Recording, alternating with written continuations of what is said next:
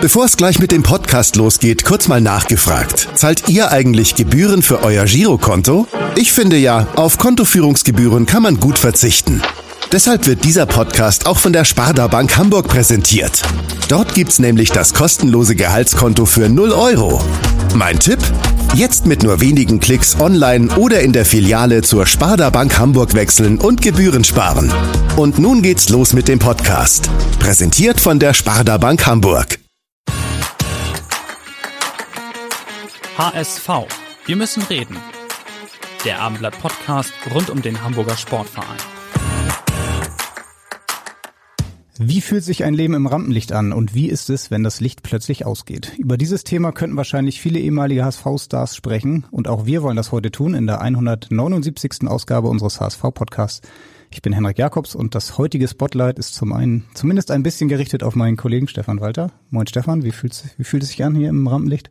Moin Henrik. Ja, ich fühle mich eigentlich immer wohl hier bei unserer schönen äh, grünen Wand, die wir haben im Studio. Und äh, ich muss auch sagen, seit wir beiden im Kino laufen, äh, hat sich eigentlich nicht so viel verändert in unserem Leben, oder? Ja, kleiner Tipp am Rande. Das Abendblatt hat einen Film gedreht zum 75. Geburtstag ab jetzt gerade in den Cinemax-Kinos zu sehen. Genau, aber den vollen Fokus wollen wir heute richten auf unseren heutigen Gast. Der kennt sich nämlich mit dem Thema viel besser aus. Und das ist der frühere HSV-Torhüter und ehemalige Nationaltorwart René Adler. Moin René. Moin Jungs, aber äh, eins müssen wir hier komplett am Anfang direkt mal klären. Wir sitzen hier, ihr sagt, ihr macht einen HSV-Podcast und wir sitzen hier vor einer grünen Wand. Also ist das Selbstironie oder wie kann sowas gehen? Man ja, sieht sie ja zum Glück nicht, ne? Ja, das äh, werde ich schon in sozialen Medien veröffentlichen hier. Das ist, ist ein Screen, äh, Greenscreen. Da könnte man aber auch ein Bluescreen draus machen, oder? aber du weißt ja, das Hamburger Abendblatt ist grün. Ähm, von daher, ja. Ja, aber ihr seid ein HSV-Podcast. Aber wir sind ja auch neutral und unabhängig. Von daher. Ach, ja, ja. Ihr seid die Journalisten wieder. Genau. Ja, ähm, René, du kennst dich aus ähm, mit dem Thema Spotlight. Äh, du hast zu dem Thema auch einen eigenen und gleichnamigen Podcast jetzt herausgebracht, äh, zusammen mit äh, Milan Markus, dem ehemaligen Schauspieler. Ähm, darüber wollen wir heute mit dir sprechen. Natürlich wollen wir aber auch über den HSV sprechen, wenn wir dich schon mal zu greifen bekommen und auch über das Thema Nationalmannschaft. Ähm, erzähl uns doch zunächst einmal kurz, was es mit deinem eigenen Podcast auf sich hat, was ist dein Konzept und welche Idee steckt dahinter? Ja, mache ich gern. Ähm, du hast ja schon gesagt, der Spotlight ist der Name des Podcasts, jetzt die erste Folge raus. Ähm, wir sind auch echt stolz, weil es sich immer gut anfühlt, selber was zu kreieren, was Bleibendes äh, zu, zu erschaffen. Und ähm, das ist ja so ein Podcast auch, der wird, wird gehört. Und die erste Folge mit ähm, Felix und Miriam Neureuter ähm, ist für mich äh, meiner Empfindung nach sehr, sehr gut geworden. Ähm, und was hat es mit dem Podcast auf sich? Ähm, das ist im Endeffekt ein sehr, sehr wichtiges äh, Puzzleteil auch, ähm, auch in meine Identitätsfindung, weil das ist ja genau das Thema, was dieser Podcast auch beschreibt, ähm, was passiert mit Menschen, die in irgendeiner Form mal das Rampenlicht genossen hatten oder äh, von 0 auf 100 in dieses Rampenlicht reinschießen. Was passiert dann mit dem Mensch äh, äh, hinter den Kulissen? Was passiert hinter dieser Rolle der Öffentlichkeit? Und gerade jetzt Beispiel von, von ehemaligen Fußballprofis, wie, wie ich einer war, ist es ja so, dass dein Leben die ganze Zeit von festen Strukturen geprägt ist. Also dir wird im Fußball total fremdbestimmt immer von Leuten gesagt, was du zu machen hast, äh, Trainingspläne, Bundesligaspiele, äh, Trainingslager, das ist alles in Stein gemeißelt. Also jetzt mal ganz banal gesagt, du kannst da nicht einen Urlaub einreichen. Und ähm, das hält dich aber auch im Leben. Du musst irgendwo abarbeiten. wenn du das besonders gut machst, dann bist du gut. Das ist relativ einfach. So, und wenn deine Karriere dann vorbei ist, dann hast du erstmal ein weißes Blatt Papier, was du füllen darfst und was vielleicht für euch beide, ähm, die studiert haben, die aus durch unterschiedliche Stationen gegangen sind, um euch eine Identität zu, zu, äh, zu bilden, das hat der Fußballprofi an und für sich gar nicht. Sondern der ist immer in dem System Fußball, da wird dir sehr, sehr viel abgenommen, du hast eine Richtung und es ist, solange du da drinnen bist, super angenehm und klar, weil du eine, eine Klarheit hast von der Richtung. Ist das mal vorbei? Dann gilt es darum, dich neu zu erfinden und einfach die Fragen zu stellen, wer bist du ohne Fußball? Wo willst du hin vielleicht ohne Fußball? Willst du im Fußball bleiben? Dann hast du auch da wieder eine Richtung. Und das äh, haben nicht nur, und das haben wir rausgefunden in vielen Gesprächen, du hast ja gesagt, Milan Markus, mein, mein Partner und Co-Host des Podcasts, der ist aktuell immer noch Schauspieler, so ist es nicht, aber der hat auch einen ähnlichen Wertegang, der ist dann da rausgegangen, hat Politikwissenschaften studiert, äh, ist dann auch wieder zurück. Und wir haben sehr, sehr viel als Freunde darüber gesprochen, wie es mir geht, ähm, weil das natürlich beschäftigt einen das, diese, diese Frage, was machst du denn jetzt? Ne, wieder, wie es neudeutsch heißt, einen Purpose zu finden, wo du früh aufstehst und mit einer ähnlichen Leidenschaft zumindest wie äh, auf den Platz zu gehen, ins Volksparkstadion zu fahren, da irgendwo äh, rumzuspringen, mit einer ähnlichen Leidenschaft auch wieder in deinen neuen Job gehst. Und das äh, behandelt, das war jetzt ein bisschen lang gelabert, dieser Podcast, weil es eben auch Politikern so geht, die mal im Bundestag waren und dann da rausgewählt werden, weil es Unternehmern so geht, die vielleicht ihre Firma verkaufen, ähm, die dann viel Geld haben, aber keine Aufgabe. Und natürlich auch jeden normalen Menschen, die vielleicht äh, in Rente gehen, die, die Kinder sind aus dem Haus und die haben sich aber nur über die Kindererziehung definiert. Das sind alles Themen, große Veränderungen im Leben. Was passiert, wenn diese Anker wegbrechen? Und das äh, behandeln wir mhm. in dem mhm. Podcast. Wir wollen natürlich auch von dir heute hören, wie dir das ergangen ist, aus dem Spotlight dann raus in das vermeintlich normale Leben. Also du bist ja immer noch auch sehr präsent in den Medien, machst viele Sachen. Du hast aber jetzt vor allem auch viele interessante Gäste selbst eingeladen und hast ihnen dann mal Fragen gestellt, unter anderem den SPD-Vorsitzenden Lars Klingbeil, was bei Michael Stich, bei Philipp Westermeier, Laura Karasek und äh, ja, einigen anderen. Ich glaube, zehn Folgen habt ihr jetzt gedreht, die erscheinen jetzt Stück für Stück. Ist das Projekt dann damit an, ist das ein einmaliges Projekt oder kannst du jetzt schon sagen, ähm, das ist so spannend und so interessant, da gibt's noch so viele äh, Gäste mehr, ähm, von denen ich das wissen will, äh, das geht noch weiter. Naja, jetzt hast du natürlich schon alle oder einige, das ist nicht alle Gäste verraten, ähm, aber ist ja kein Problem. Ähm, ist es so, dass ähm, klar geht's weiter. Also wir hoffen schon, dass also wir arbeiten schon an der zweiten Staffel, aber es war der Plan dann zehn sukzessive elf Folgen, weil wir haben noch ein paar im Petto ähm, äh, zu machen, die sehr sehr divers sind, die auch unterschiedliche Branchen beinhaltet. Ähm, ähm, natürlich auch nicht nur Männer, sondern auch vor allem äh, Frauen zu beleuchten. Ähm, und einfach deren Perspektive über das Thema ähm, zu bekommen. Und ähm, deswegen, es wird da weitergehen. Jetzt äh, hilf mir nochmal die Frage, war jetzt habe ich ein bisschen den Faden verloren. Äh, naja, ob es dann weitergeht, ob ähm, ja du das sagst, das, ja. genau. Ja. Also es geht es geht weiter, ja, weil äh, ich merke einfach, dass es nicht nur Spaß macht, sondern dass mir auch super, mir persönlich, dass es super viel bringt und einfach auch hilft und dass es wirklich erfüllend ist, mit Menschen zu sprechen. Also ähm, das ist auf jeden Fall auf dieser Reise. Ich habe 2019 mit dem Fußball verletzungsbedingt aufhören müssen und ähm, habe dann auch einigermaßen klaren Plan gehabt. Äh, da kann ich gleich gleich nochmal drauf eingehen, der mich dann äh, ein Stück gehalten hat und, und Halt gegeben hat. Aber so dieses Thema, unabhängig, ob das jetzt ein Podcast geworden ist, aber die Konversation mit Menschen äh, über Themen, zu sprechen, sich auszutauschen, deren Perspektive zu hören, das ist äh, für mich total spannend. Und das ist auch ein totaler Perspektivenwechsel gewesen, weil ich ja in der Regel immer derjenige war, der Fragen gestellt bekommen hat. Also wenn, wenn du mich interviewt hast, dann hast du mir Fragen gestellt. Ich habe selten dir eine Frage gestellt, Mensch, wie geht's denn dir? Wie geht's denn zu Hause, der Familie? Jetzt bin ich in einem komplett anderen äh, Punkt, wo ich sage, okay, jetzt sitze ich den Gästen gegenüber und interessiere mich offen und ehrlich für die, für die Probleme, für die Perspektiven meiner Gäste. Und das fühlt sich total gut an. Du hast ja vorhin schon ganz gut beschrieben, wie Fußballern in ihrer Karriere viele Entscheidungen abgenommen werden, wie der tägliche Ablauf eigentlich gesetzt ist ähm, und man nur noch funktionieren muss. Nachdem du deine Karriere aber beendet hast 2019, ähm, hatten wir eigentlich das Gefühl, dass du immer sehr aktiv warst. Du bist Unternehmer, du bist Gründer, ähm, du bist TV-Experte, jetzt der eigene Podcast. Hattest du bei dir selber eigentlich jemals das Gefühl, dass das Spotlight mal ausgegangen ist? Ja, total. Also du hast natürlich eine ganz andere Präsenz auf vielen Ebenen als als Fußballprofi. Ähm, und zusammengefasst kann ich sagen, und das ist auch immer so ein, so ein schöner Standardsatz, der sich über diese ganze erste Staffel bei mir entwickelt hat, dass ich niemanden, weder meiner Gäste noch aktueller Fußballprofis, um ähm, ihre Bekanntheit, ihr, ihr Geld, äh, was auch immer beneide. Aber was ich beneide und wo ich wirklich neidvoll auf Menschen blicke, äh, und da hatten wir den ein oder anderen Gast im Podcast, der eine totale Klarheit hat. Eine totale Klarheit, in welche Richtung er geht, mit welcher Leidenschaft er dahin geht. Und das kann ich sagen, um deine Frage zu beantworten, das fehlt bei mir nach wie vor. So, weil, wie gerade schon eingehend gesagt, ich war mein ganzes Leben im System Fußball und hatte eine Klarheit, hatte eine Richtung. Und dann ist das mal weg.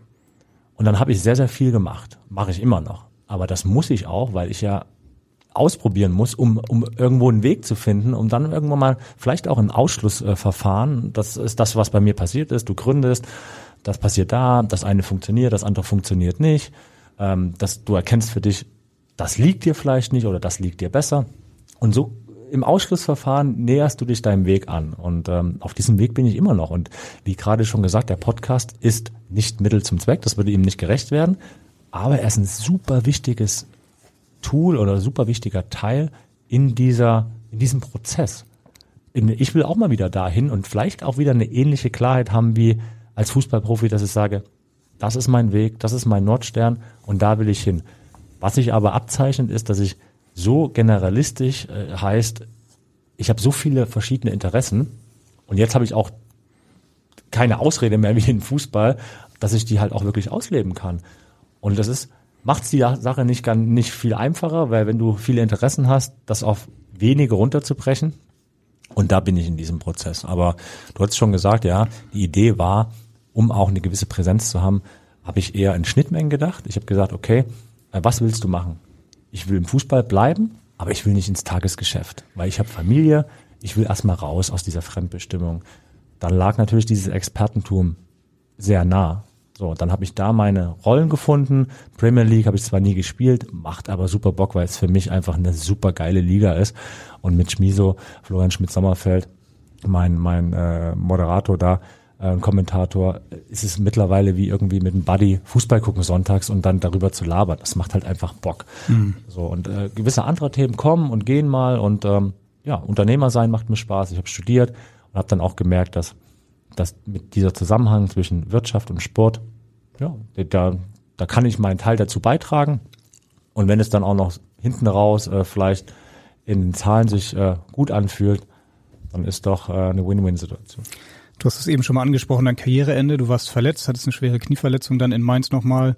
Von daher war dein Karriereende ja so ein bisschen schleichend, kann man sagen. Also du hattest jetzt nicht das eine große Finale noch und danach hast du gesagt, äh, das war's jetzt, sondern ähm, ja, du warst im Prinzip ja dann auch schon so ein bisschen raus aus dem Rampenlicht. Kannst du dich trotzdem noch erinnern, wie das dann war, so die erste Woche nach deinem Karriereende? Warst du dann zu Hause, plötzlich warst du im Prinzip arbeitslos, wie sich das angefühlt hat, was du gemacht hast? Ja, ist eine gute und interessante Frage, weil bei mir war es in der Tat schleichend. Ähm, eigentlich habe ich ja mein letztes Spiel 2018 gemacht.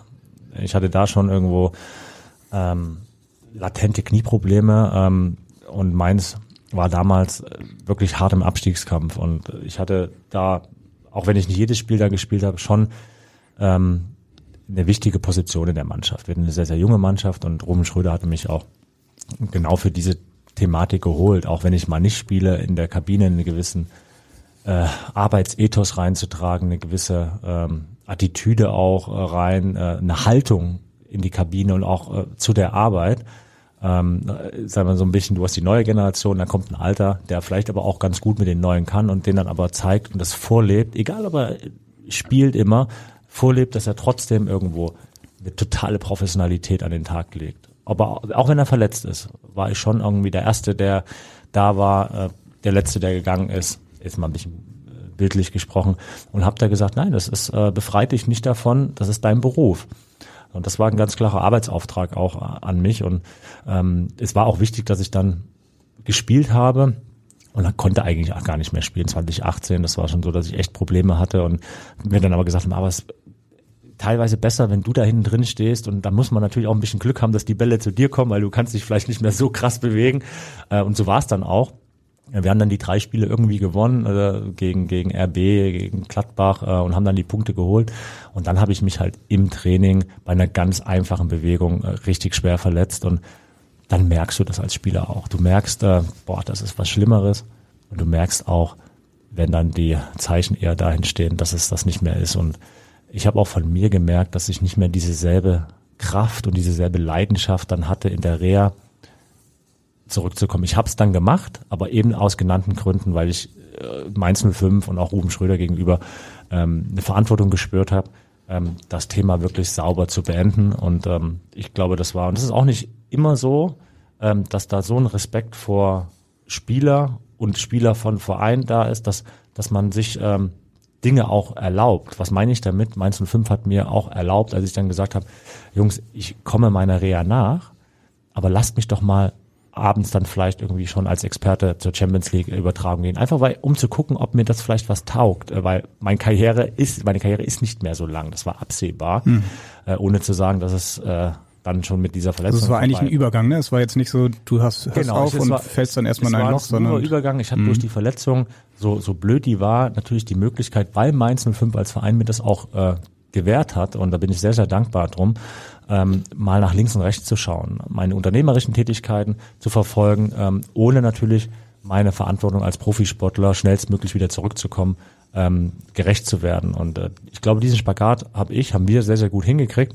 Und ich habe auch immer den Ärzten gesagt, sag Jungs, ihr wisst, ich habe eine Tendenz, das Rad brutal zu überdrehen, weil sonst wäre ich in meiner Karriere nicht so oft verletzt gewesen. Also ähm, und ich habe dann gesagt, ich habe eine rote Linie und die ist, ich möchte nach der Karriere mit meinen Kindern noch Sport machen, ich möchte noch um die Alster joggen.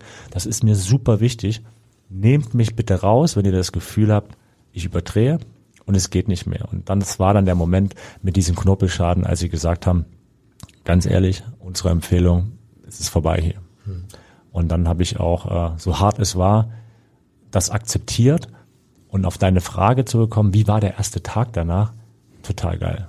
Also äh, das war so, boah, erstmal der Druck weg. Du musst nicht mehr jeden Tag auch wieder in diesen Kraftraum gehen. Du musst nicht mehr die, äh, die Tätigkeiten, du kannst, du bist selbstbestimmt. Und das fühlte sich eine Zeit lang super gut an. Wir haben, meine Frau und ich, wir haben einen Roadtrip gemacht, wir hatten damals noch keine Kinder.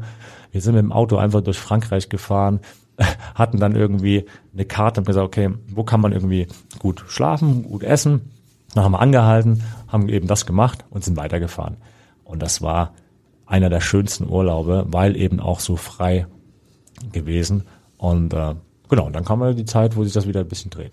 Zum ersten Mal, dass du dann auch frei so entscheiden konntest, wann du dann auch Urlaub nehmen kannst. Ja, und kein ähm, Trainingsplan dabei und du musstest dann kein Gym suchen und nicht ein Hotel buchen mit einem guten Kraftraum, was mir ja sehr, sehr wichtig war als aktiver Sportler. Äh, ich habe die Hotels auch teilweise immer nach, nach dem Gym ausgewählt. Ne? Wenn das zu klein war und, und nicht schön war, dann ging es da nicht hin, also zum Leid meiner Frau. Ja. Du hast gerade schon deine unternehmerischen Tätigkeiten angesprochen, die du während deiner aktiven Karriere als Fußballer schon in die Wege geleitet hast. Hattest du eigentlich einen Experten an deiner Seite, der dich vorbereitet hat auf die Karriere nach der Karriere? Auch sehr interessante äh, Frage. Ich habe natürlich mein Umfeld. Ich habe Coach an meiner Seite, den ich auch schon als Spieler hatte, ähm, der meine Vertrauensperson auch unter anderem ist, weil es mir immer wichtig war, sowohl als Spieler als auch jetzt als, ich habe gesagt, journalistischer Unternehmer, äh, wenn es sowas gibt, ähm, eine Perspektive von außen zu haben, so eine Art Sparringspartner, der dir nicht nur, wenn es nicht läuft, gerade auch im Erfolgsfall, wenn alle kommen und sagen, Mensch, bei dir läuft's ja super, der dich dann einfach auch mal wieder runterholt, dir die Bleischuhe anzieht, weil das ist jetzt eine Phrase, aber es ist so, im Erfolg machst du einfach die größten Fehler. Und ähm, das war mir immer wichtig, den habe ich immer noch. Vielleicht ein wenig zu unregelmäßig aktuell aus, aus Zeitgründen, aber das ist nur eine Ausrede. Wir haben ja immer viele Ausreden, warum wir was nicht machen. Und dann habe ich natürlich noch, das war früher eher so ein Manager, Vermarkter. So, jetzt gab es bei mir relativ äh, lange eigentlich nichts mehr zu vermarkten. Also die Zeiten, wo ich große Werbeverträge hatte, die sind lange vorbei. Und dann ist das eher so auch ein unternehmerischer Berater gewesen, dass man zusammen eher Gesellschafter und Geschäftspartner wird. Und da bin ich sehr, sehr dankbar, weil er ist auch ähm, dafür verantwortlich gewesen, dass ich zum Beispiel 2017 oder dass wir die Idee entwickelt haben, du, es macht keinen Sinn mehr, ähm, wieder nur als Torwart gesponsert zu werden. Ne? Du brauchst viele Torwarthandschuhe. Ähm, und dann haben wir einfach mal ein bisschen anders gedacht und gesagt, lass uns doch die Dinger selber machen. Lass uns doch jemanden suchen, die, die für Torwarthandschuhe brennen und lass uns selber was aufbauen. Du hast studiert, lass dein theoretisches Wissen, was du da erlernt hast, in die Praxis umsetzen, aber in einer Branche, wo dir keiner was vormacht, wo dich keiner verarschen kann. Weil du, ich hatte die Torwarthandschuhe, die habe ich mein ganzes Leben an. Ich, ich weiß, wie die riechen, ich liebe Torwarthandschuhe, ich habe eine absolute Passion für Torwarthandschuhe und deswegen passt das wie die Faust aufs Auge, dass ich auch jetzt äh, ein Teil der Marke Titan bin und Torwarthandschuhe produziere und ich glaube, deswegen läuft es auch so gut. Also du machst viel nach deiner Karriere, trotzdem haben wir zu diesem äh, Thema noch eine Frage und zwar kommt die von einem deiner Podcast-Gäste, die du interviewen durftest. Moin René, hier ist Lars Klingbeil. Ähm, ich habe mich wahnsinnig gefreut, dass wir beide uns neulich kennengelernt haben, war sehr beeindruckt auch von äh, unserem Gespräch und äh, da leitet sich ein bisschen meine Frage draus ab, weil ich mich schon häufig gefragt habe, was würdest du eigentlich jungen Fußballprofis als Rat mitgeben, wie man sich auf die Zeit danach vorbereitet? Ich glaube, viele fallen schon in ein Loch danach und du gehörst zu denen, die das äh, nicht getan haben, zumindest scheint es so und hast dir irgendwie ziemlich was aufgebaut. Und welchen Ratschlag würdest du denen geben?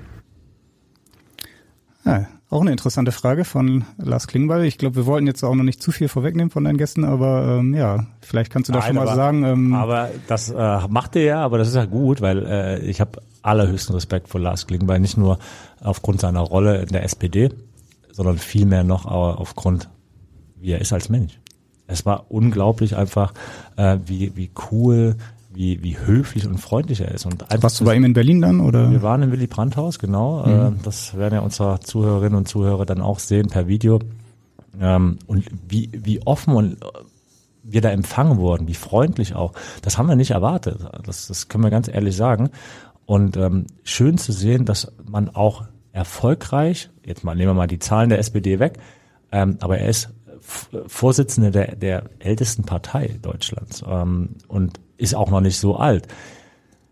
Wie man mit Freundlichkeit und, und Höflichkeit dann eben doch Karriere machen kann, selbst in der Politik. Und das war das für mich beeindruckend und, und schön zu sehen gewesen. Und ähm, das wundert mich nicht, dass der äh, Lars so eine, so eine, eine, eine gute Frage äh, stellt. Ich versuche mal, sie zu beantworten. Also was würde ich jungen Fußballprofis als Tipp mitgeben? Ich tue mich generell schwer, äh, Tipps mitzugeben, weil ich glaube, ähm, und wenn das der Tipp ist, ist, dass die jungen Spielerinnen und Spieler sich einfach öfter mal fragen sollten, wie sie wirklich sind, was sie wirklich brauchen, um, um nicht Gefahr zu laufen, irgendwo eine Kopie von jemandem zu werden. Das ist in Zeiten von Social Media sehr, sehr schwer, wo man viel nacheifert, wo man viel sieht, wo man viel kopieren will, ähm, wo man natürlich auch sieht, was man nicht hat. Äh, das ist ja permanent der Fall, wenn man irgendwie Instagram und Co. aufmacht, dass man eigentlich dann eher traurig wird, wenn man sieht, dass man nicht irgendwo auf dem Malediven gerade ist oder dass man nicht das Auto fährt oder nicht in so einem tollen Haus wohnt. Also das ist ja eigentlich ein Tool, um unglücklich zu sein. Es hat natürlich auch unglaublich viele positive Dinge, aber das, das Negative ist natürlich emotional immer erstmal äh, schwerwiegender. Ähm, das würde ich zum einen empfehlen und weil diese Frage steht über allen, wenn du äh, gerade in Sachen der Identitätsfindung findet äh, oder stellt euch die Fragen, was ihr neben dem Sport einfach noch für eine Identität habt. Was habt ihr noch für Hobbys? Was interessiert euch noch? Und dann nehmt ihr mal das Playstation-Spielen raus äh, und das Kaffeetrinken mit Freunden, sondern was sind wirklich eure Interessen? Und da müsst ihr noch nicht wissen, was ihr nach dem Job, nach dem Fußballberuf machen wollt.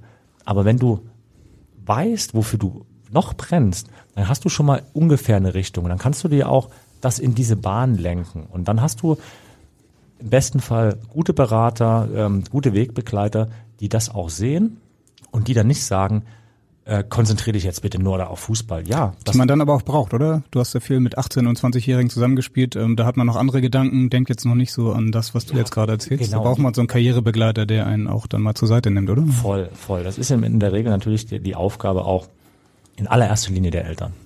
So, und äh, jetzt bin ich selber mit 15 Jahren von zu Hause weg.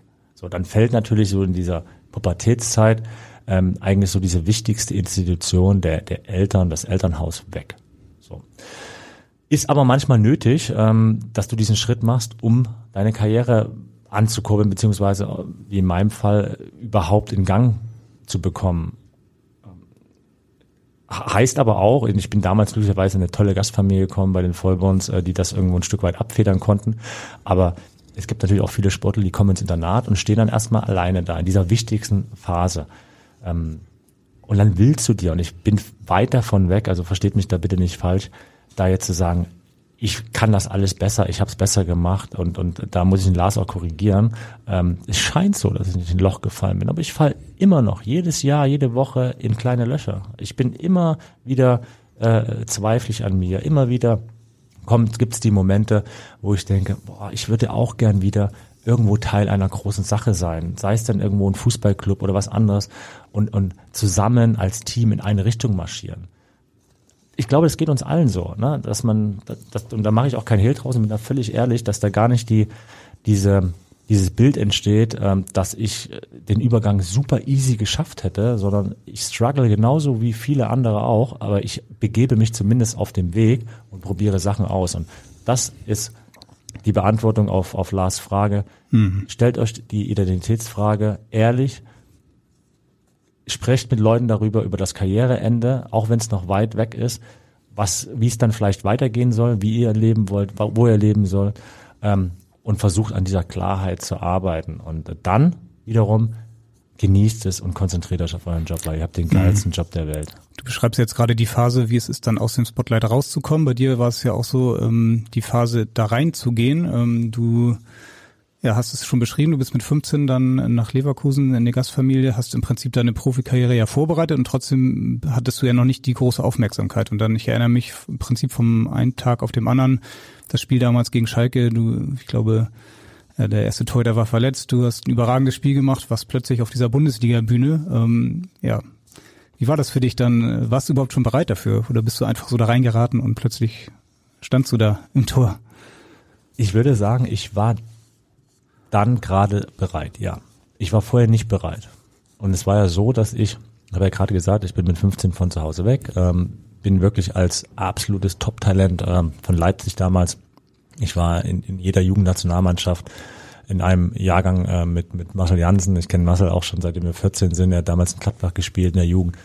Ähm, ich noch in Leipzig, dann später Leverkusen, Poldi, Christian Gentner, äh, Marcel, äh, Mario Gomez das sind, das sind meine Jahrgang gewesen und wir kennen uns seit wir 14 sind und waren auf, auf Lehrgänge, sind zusammen im Zug gefahren, äh, im Fahrradabteil irgendwie auf dem Boden gesessen, weil wir keine Platzreservierung damals hatten. Hat uns auch nicht geschadet. Ne? Das sind auch Weltkarrieren aus, aus, aus diesen äh, Bedingungen geworden.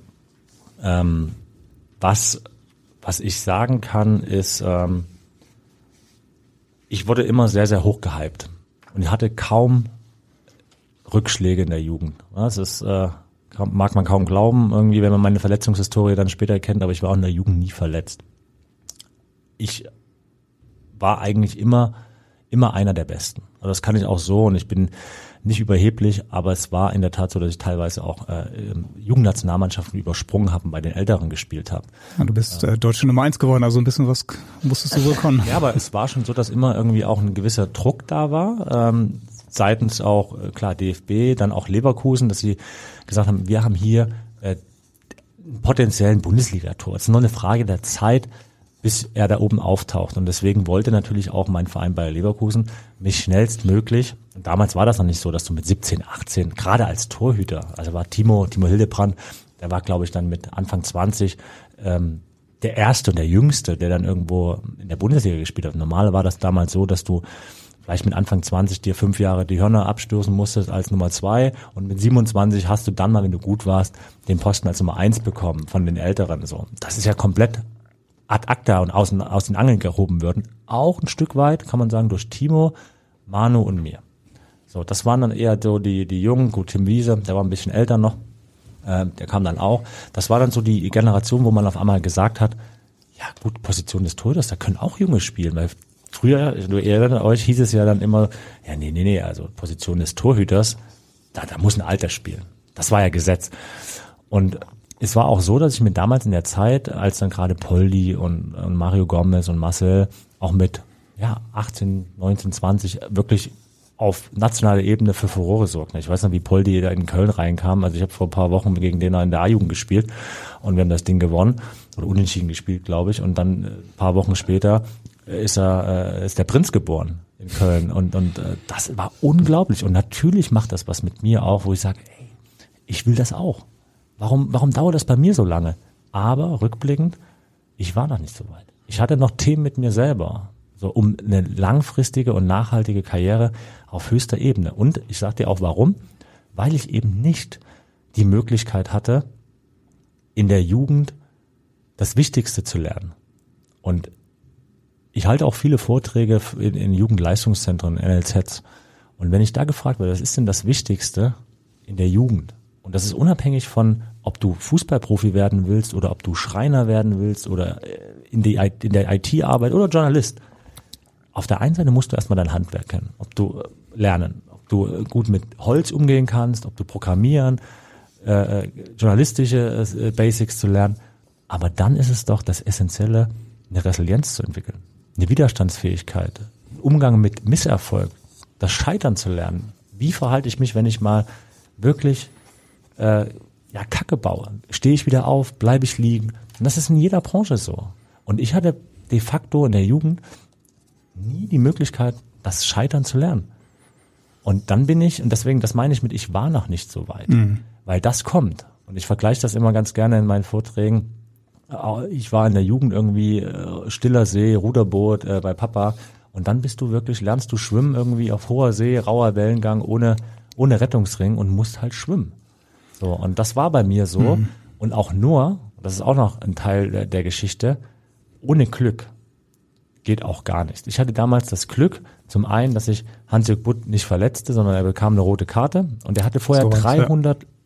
Spiele gefühlt am Stück gemacht, war nie verletzt, war immer solide. Aber der Verein Leverkusen wollte natürlich diesen Generationswechsel vollziehen. Und ich war aber acht Monate verletzt vorher.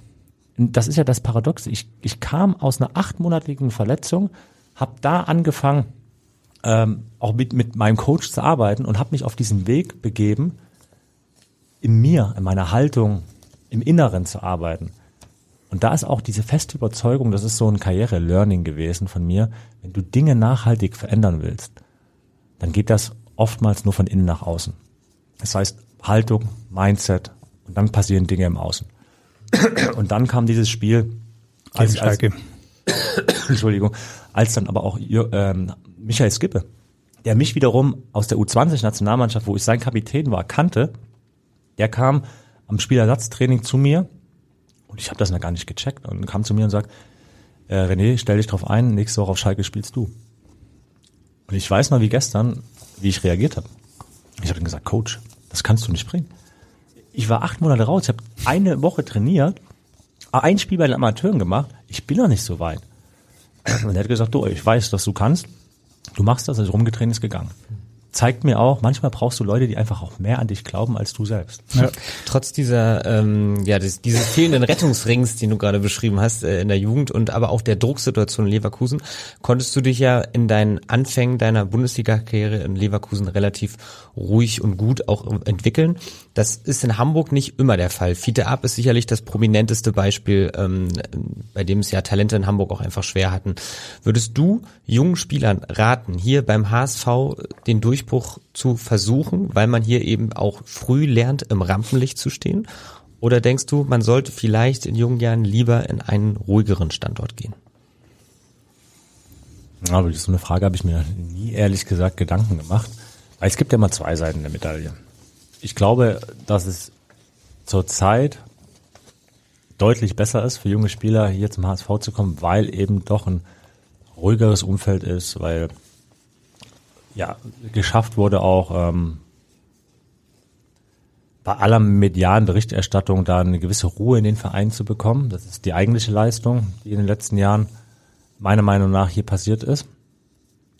Ähm, es gibt ohne Frage sicherlich andere Vereine, wo du als junger Spieler mehr Ruhe hast, wo du weniger Ablenkung hast, schon allein städtetechnisch. Also Hamburg für mich die schönste Stadt, äh, bietet einfach so viele Möglichkeiten auch als junger Sportler. Und ich habe sie alle. Ich habe in Köln als Junger gelebt. Also ich war immer auf Jücke, ich war immer raus. Ähm, das ist ja auch normal. Sollen die Jungs ja auch machen. Aber wenn du natürlich dann irgendwo eher ländlich bist, äh, weniger Ablenkung hast, dann, dann hast du eben auch die Möglichkeit nicht. Machst du wahrscheinlich dann anders.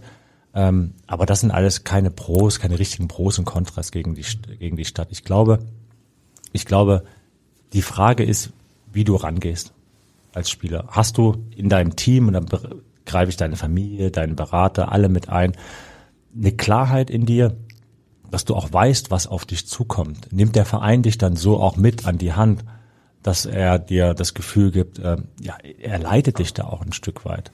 Ähm, und das ist das, was auch zu meiner Zeit und davor auch schon oft mit Spielern beim HSV passierte, dass ähm, Spieler oftmals als Heilsbringer mit großen Erwartungen geholt wurden und wenn es dann mal nicht so läuft, relativ schnell auch wieder fallen gelassen wurden. Und das ist immer irgendwo damit erklärbar, ja, ihr verdient ja so viel Geld, aber das ist, das ist ja, das ist ja nicht kein Argument. Das ist ja trotzdem Mensch dahinter und ich habe so oft im Fußball erlebt, dass gesagt wurde, auch von Offiziellen, Mensch, der hat doch alles, der Junge. Warum ruft er das denn nicht ab? Und das ist für mich aber die falsche Frage.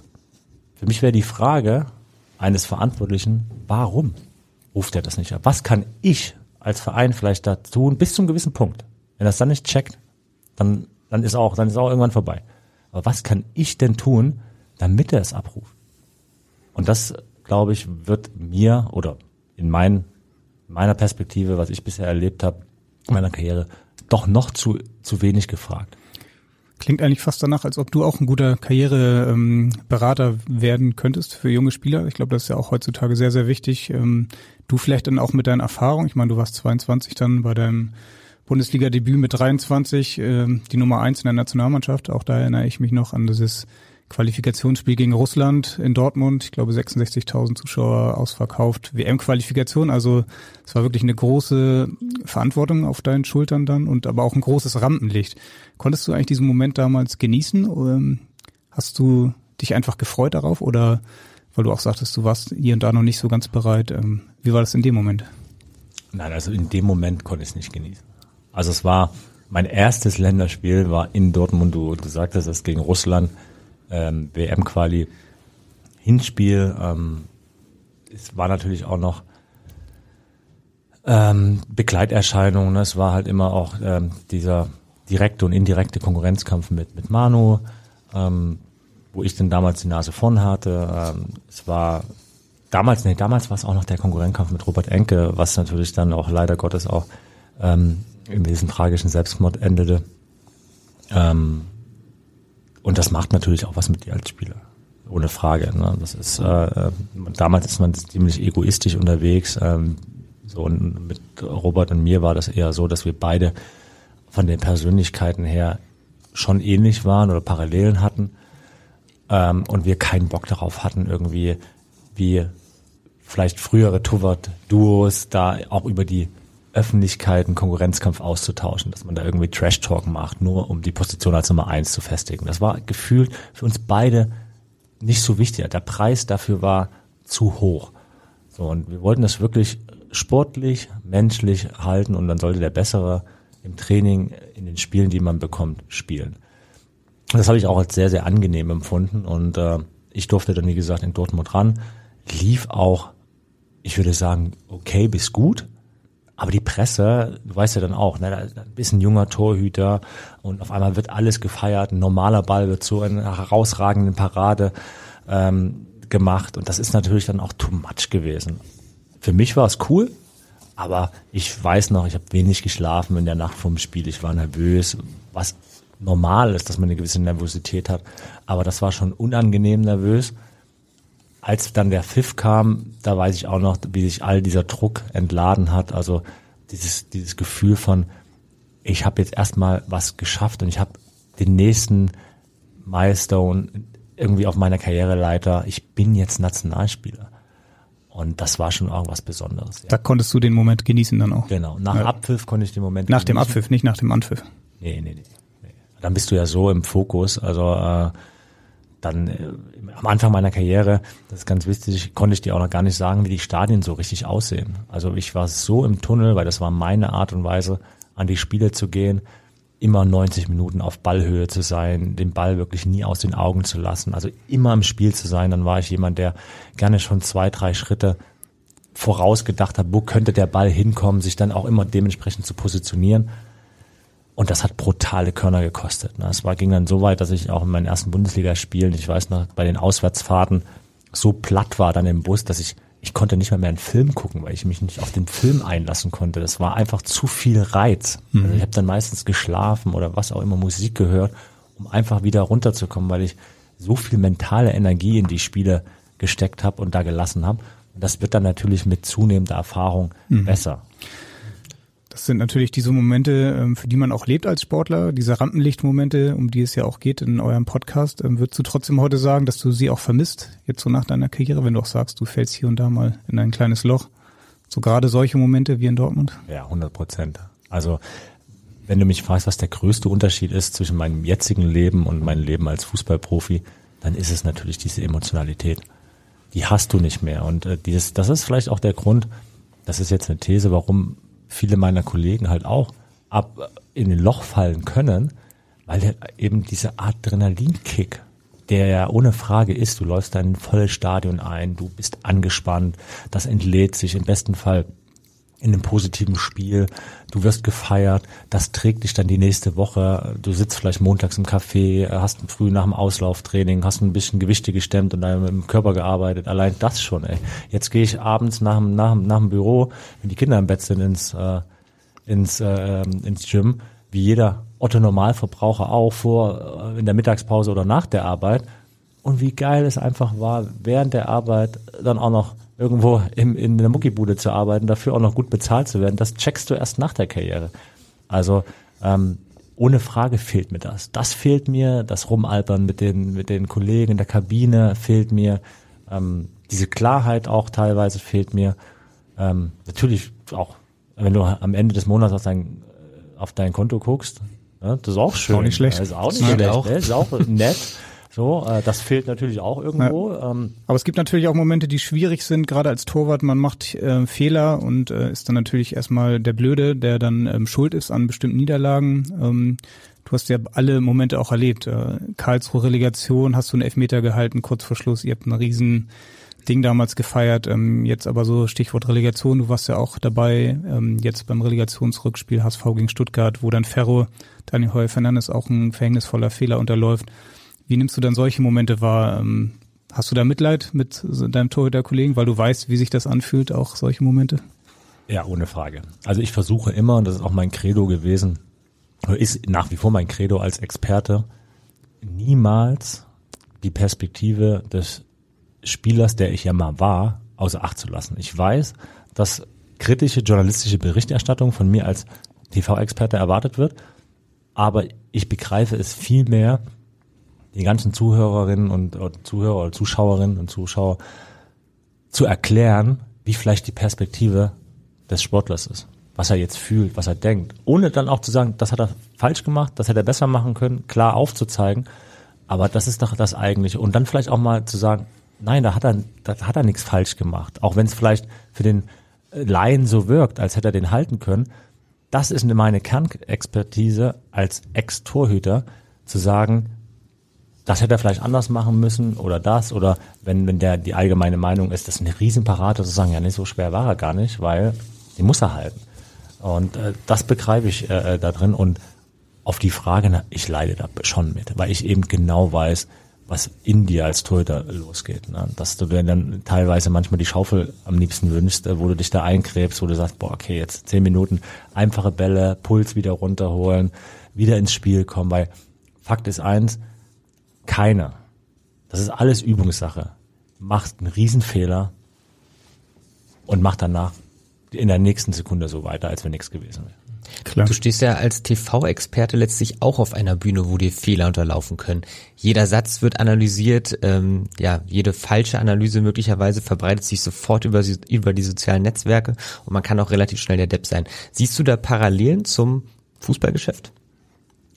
Nein, also es ist mitnichten so so krass wie äh, als als Torhüter, als ähm, als Torhüter, wie Henrik schon gesagt hat, hast du so eine verantwortungsvolle Position. Also ein schlechter Moment, eine schlechte Sekunde kann die Arbeit von allen anderen Spielern zunichte machen. Also das ist einfach der Job des Torhüters. Und ähm, das, das ist was Schönes, aber das kann natürlich auch irgendwo belasten.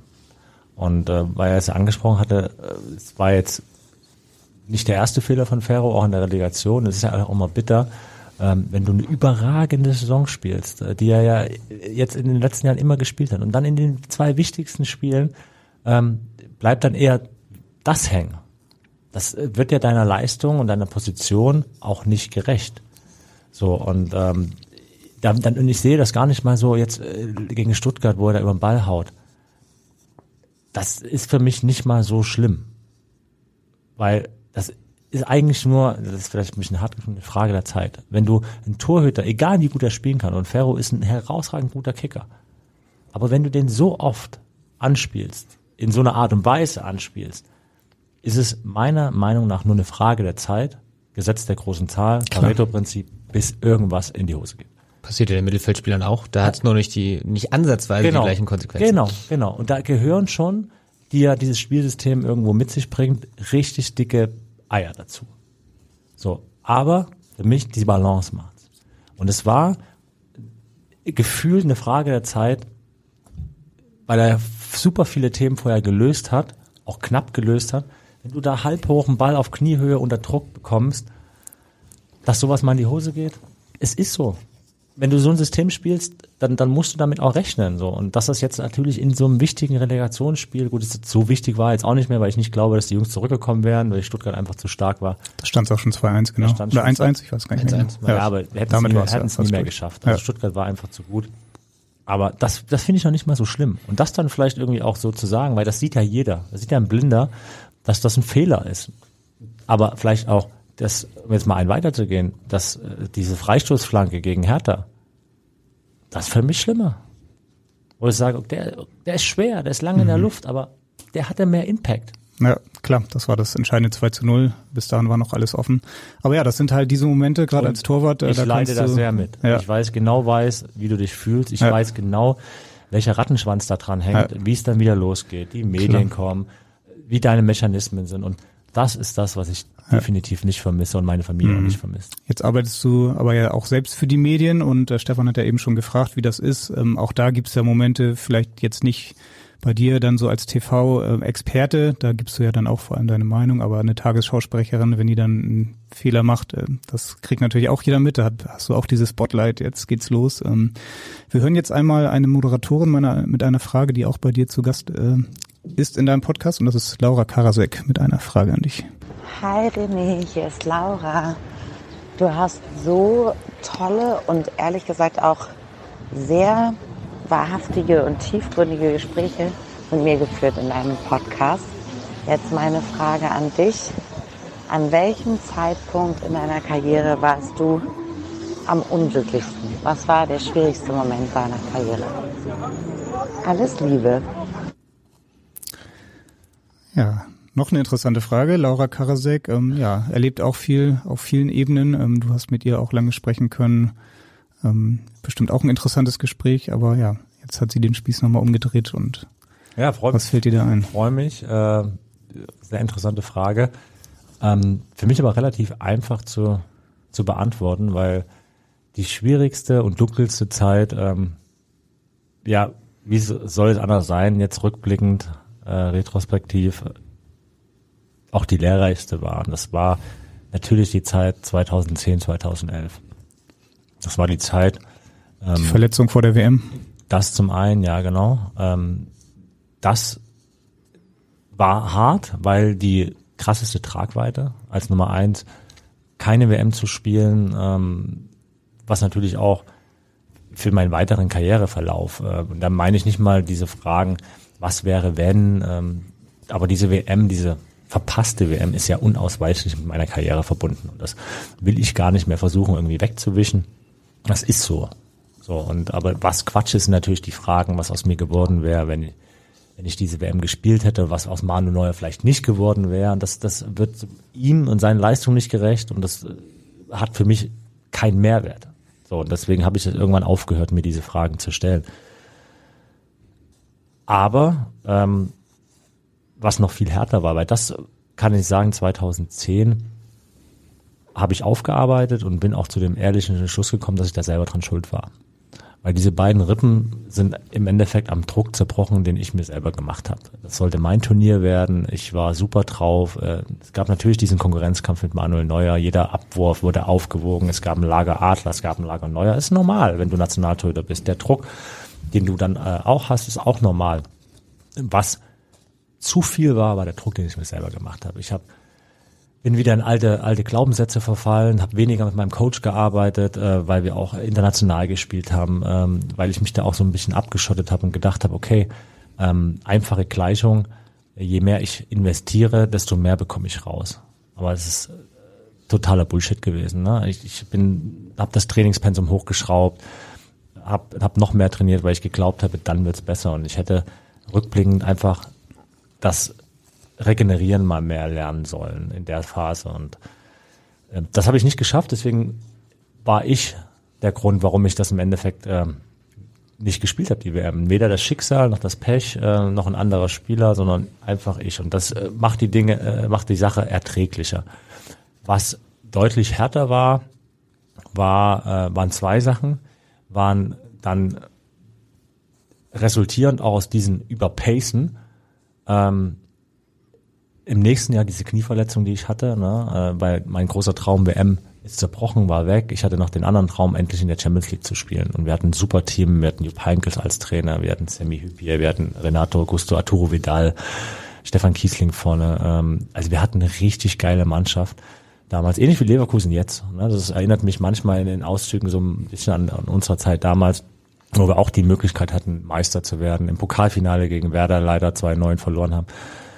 Und ähm, da habe ich das Rad dann wieder überdreht im nächsten Jahr und habe dann ähm, die ganze Saison mit einer schweren Patellasehnenentzündung äh, gespielt und das war eigentlich so die einer der der schlimmsten Momente oder Phasen meiner Karriere, weil diese Diskrepanz zwischen äh, Fremdbild, also das was die Journalisten, was die Zuschauer sahen, die sahen einen René Adler, der unglaublich gut spielte.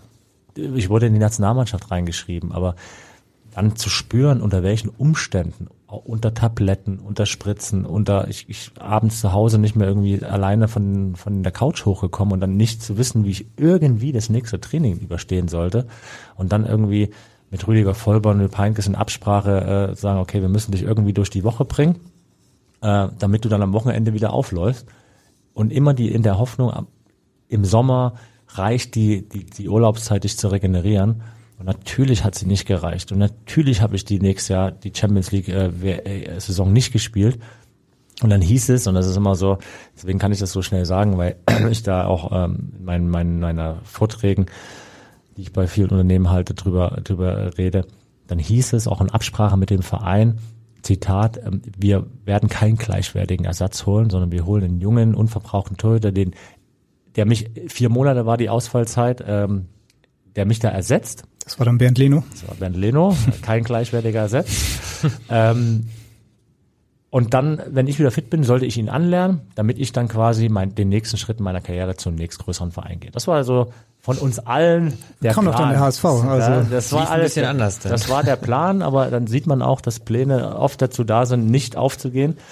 Ähm, weil ich muss sagen, dieser nicht gleichwertige Ersatz, der hat halt einfach von Sekunde eins so überragend gut gemacht. Ähm, dass der Verein gar nichts anderes konnte, als zu sagen, ey, zwei so Torhüter, als ich dann wieder fit war, nicht nach vier Monaten, sondern nach acht Monaten.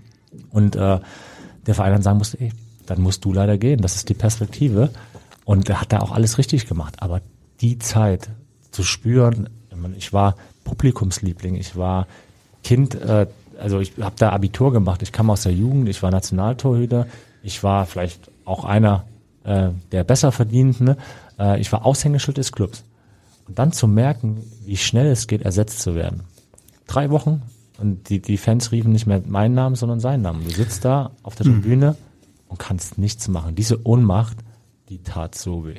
Ja, das ist ja fast eine ähnliche Situation, auch vielleicht auf einem anderen Level, gerade beim HSV. Auch da gibt es eine ganz klare Nummer eins mit Daniel Heuer Fernandes, aber dahinter Matteo Raab, auch ein spannender Torhüter, perspektivisch, noch sehr jung, viel Potenzial. Also ähm, man will natürlich äh, Heuer Fernandes nie eine Verletzung oder irgendwas wünschen, eine rote Karte, aber kann natürlich auch mal passieren, dass Raab dann reinkommt und die Spiele seines Lebens macht und äh, da muss Tim Walter plötzlich entscheiden, ne? wie gehe ich jetzt damit um. Das ist bei Torhütern natürlich immer Das ist Eine äh, besondere leider leider. Torwartschicksal, genau. Ähm, so das äh, auch auch da, das tat damals super weh, ersetzt zu werden. Und das hat mich echt auch in ein tiefes Loch gestürzt. Ähm, und das war für mich dann auch gut, dass dann irgendwo, ich musste dann Dinge ändern. Es war dann auch wirklich so, dass ich ähm, teilweise echt auch da überlegt habe, vor dem HSV äh, höre ich komplett auf mit Fußball. Also willst du das noch? Macht das noch Sinn? Ähm, und dann aber ganz klar entschieden habe, ja, weil ich liebe das. Und im Außen wurde mir das abgenommen, zu sagen, ich muss den Verein wechseln, dass dann der HSV kam mit der Größe, das war super, dass ich dann am Ende jetzt sogar immer noch in dieser wunderschönen Stadt wohne. Und man sollte es eben so sein.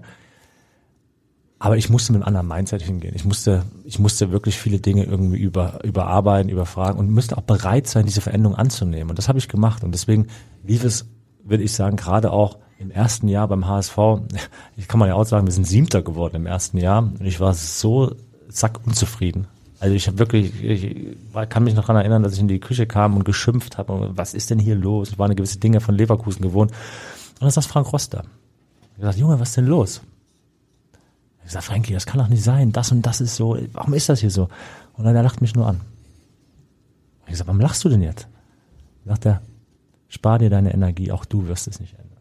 Und was waren das für Dinge? Also ähm, kannst du da vielleicht nochmal ein bisschen... Oh, en Detail weiß ich das nicht mehr. Gewisse Abläufe, die sich dann irgendwo äh, auch in der Mannschaft, um die Mannschaft ver verselbstständigt hatten, die dann vielleicht normal waren, die ich aber so aus Leverkusen 0,0 kannte. Stichwort Arbeitseinstellung dann auch?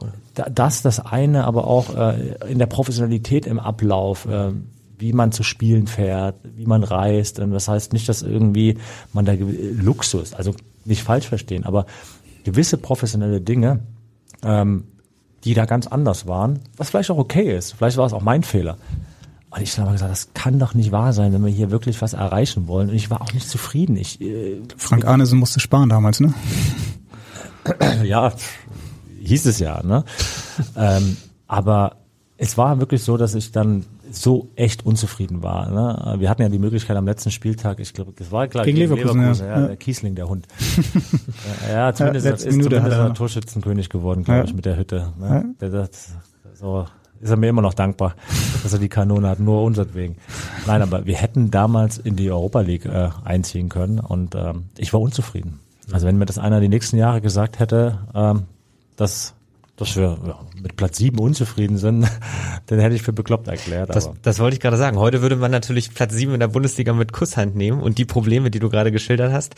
Ähm, du bist letztlich einer, der zwei Blickwinkel äh, gewonnen hat auf die Arbeit von Journalisten. Du warst zum einen jahrelang in der Rolle, in der dir die Fragen gestellt wurden. Jetzt ähm, bist du, hast du die andere äh, Seite eingenommen äh, durch deinen neuen Podcast. Ähm, jetzt mit deiner Erfahrung, ähm, in der du, durch die du beide Seiten kennengelernt hast, wenn du jetzt auf Tim Walter zum Beispiel blickst, wenn wir wieder auf den HSV schauen wollen, er ist ja jemand, der sehr polarisiert mit seinem öffentlichen Auftreten äh, vor der Kamera, sei es jetzt im Sky-Interview oder sei es auch eine Pressekonferenz, so wie heute zum Beispiel vor dem nächsten Heimspiel gegen Reuter Fürth am Wochenende. Kannst du ihn denn verstehen, nach all den Erfahrungen, die du vor allem auch als Fußballprofi gemacht hast, dass er manchmal sehr die Rolle, so die Abwehrhaltung einnimmt gegenüber dem Fragesteller? Also ich bin zu weit weg, das muss man sagen, das bewerten zu können und es liegt mir auch fern, das zu bewerten, weil ich nie in dieser Rolle war. Ich war nie Trainer und ich weiß auch nie, oder weiß nicht deswegen, ähm, was es heißt, ähm, die Position eines Trainers auszuüben, was da für Druck auf dir lastet, wie da die Mechanismen sind. Deswegen, wenn du nicht in der Rolle warst, macht es auch mal keinen Sinn, da sich ein Urteil zu erlauben. Ich glaube, mit meiner Fernperspektive, dass das Wichtigste ist, dass man authentisch ist. Und das würde ich einfach von meinem Blickwinkel sagen, das ist er. Also er ist so, wie er ist. Das sagt er auch immer, ja. Mir gegenüber, die paar Mal, als ich dann da war, war, ist er immer nett, ist er immer höflich, ist er immer, immer freundlich. Ähm, also wäre schlimm, wenn er da irgendwo so abgehen würde wie, wie auf dem, dem Spielfeld. Aber ich habe auch, und das ist eigentlich so ein Indikator, was total positiv ist. Wenn du gewisse Tendenz in der Mannschaft oder und im Verein ähm, prüfen willst, dann musst du eigentlich so die, die Position, dann musst du mal die Putzfrau fragen, Zeugwart fragen, so Leute fragen, wie gehen denn die mit mir um? Sind die nett? Sind die höflich? Begegnen die mir auf Augenhöhe? Oder begreifen die mich nur als Dienstleister, der eigentlich nur dazu da ist, da irgendwo ein bisschen sauber zu machen? Und all die Male, als ich beim HSV in der Kabine war, hatte ich immer das Gefühl, dass alle an einem Strang ziehen. Das ist nichts Negatives gibt. Und das hast du selten. Dass, es- dass es keine Krüppchen gibt. Du meinst jetzt unter Tim Walter? Jetzt die- unter Tim Mhm. Walter. Dass es äh, keine Krüppchen gibt, die sagen, ja, aber das ist schlecht oder die schlechte Stimmung machen wir. Das ist eine normale Tendenz in Mannschaften, dass die Spieler, die gerade hinten dran sind, die nicht spielen, dass die so ein bisschen Stimmung machen. Dass die versuchen zu sagen, ah, das System und der Trainer und der Verein und da und dort, ähm, in der Hoffnung, dass die dann reinkommen. Und das ist nur mein subjektives Empfinden von den paar Malen, wo ich in der Kabine beim Training mit meinem Sohn war, dass das nicht gegeben ist, dass man diese Stimmen nicht hört. Und das ist schon auch eine Leistung, dass, dass er und sein Trainerteam es geschafft haben, da so eine Einheit zu formen. Befreit ihn natürlich nicht äh, auf mit der Arbeit der Journalisten, weil das gehört einfach auch dazu. Ne? Das beste Beispiel ist dann Kloppo. Ne? Das ist, kannst du auch nur bedingt lernen. Hast du diesen, dieses Gefühl, einfach mit aller Authentizität einfach auch mit den Journalisten zu sprechen, auch mal einen schlechten Tag zu haben, Respekt zu haben. Ihr gehört ja dazu, sage ich jetzt bewusst ihr oder wir, ich bin ja dann auch ein Journalist, gehören ja dazu zu diesem Spiel und wir haben ja auch unseren Auftrag ähm, und wir müssen halt auch, und das war immer so dieses Verständnis, was teilweise einigen Sportlern auch fehlt, egal wie scheiße es sich gerade anfühlt, nach einem Riesenbock, und ich habe das oft machen müssen beim HSV, vorm Mikrofon zu stehen und das dann wieder zu erklären, das dann wieder abzufedern, damit nicht die Woche irgendwie alles in Schutt und Asche gelegt wird, weil ich vielleicht drei gerade Sätze sprechen kann, war meine Aufgabe in meiner Rolle als Kapitän, Co-Captain, gucken, dass wir eine einigermaßen ruhige Woche haben, denn kontraproduktiv wäre gewesen, wenn ich jetzt hier alles zerlege, ähm, Was man vielleicht manchmal gerne getan hätte. Ja, natürlich. Aber auch da musst du dir manchmal die Emotionen zügeln. Und, man, und ich habe auch manchmal gesagt, ich sage, jetzt stehe ich wieder hier und muss euch irgendeinen Scheiß erklären.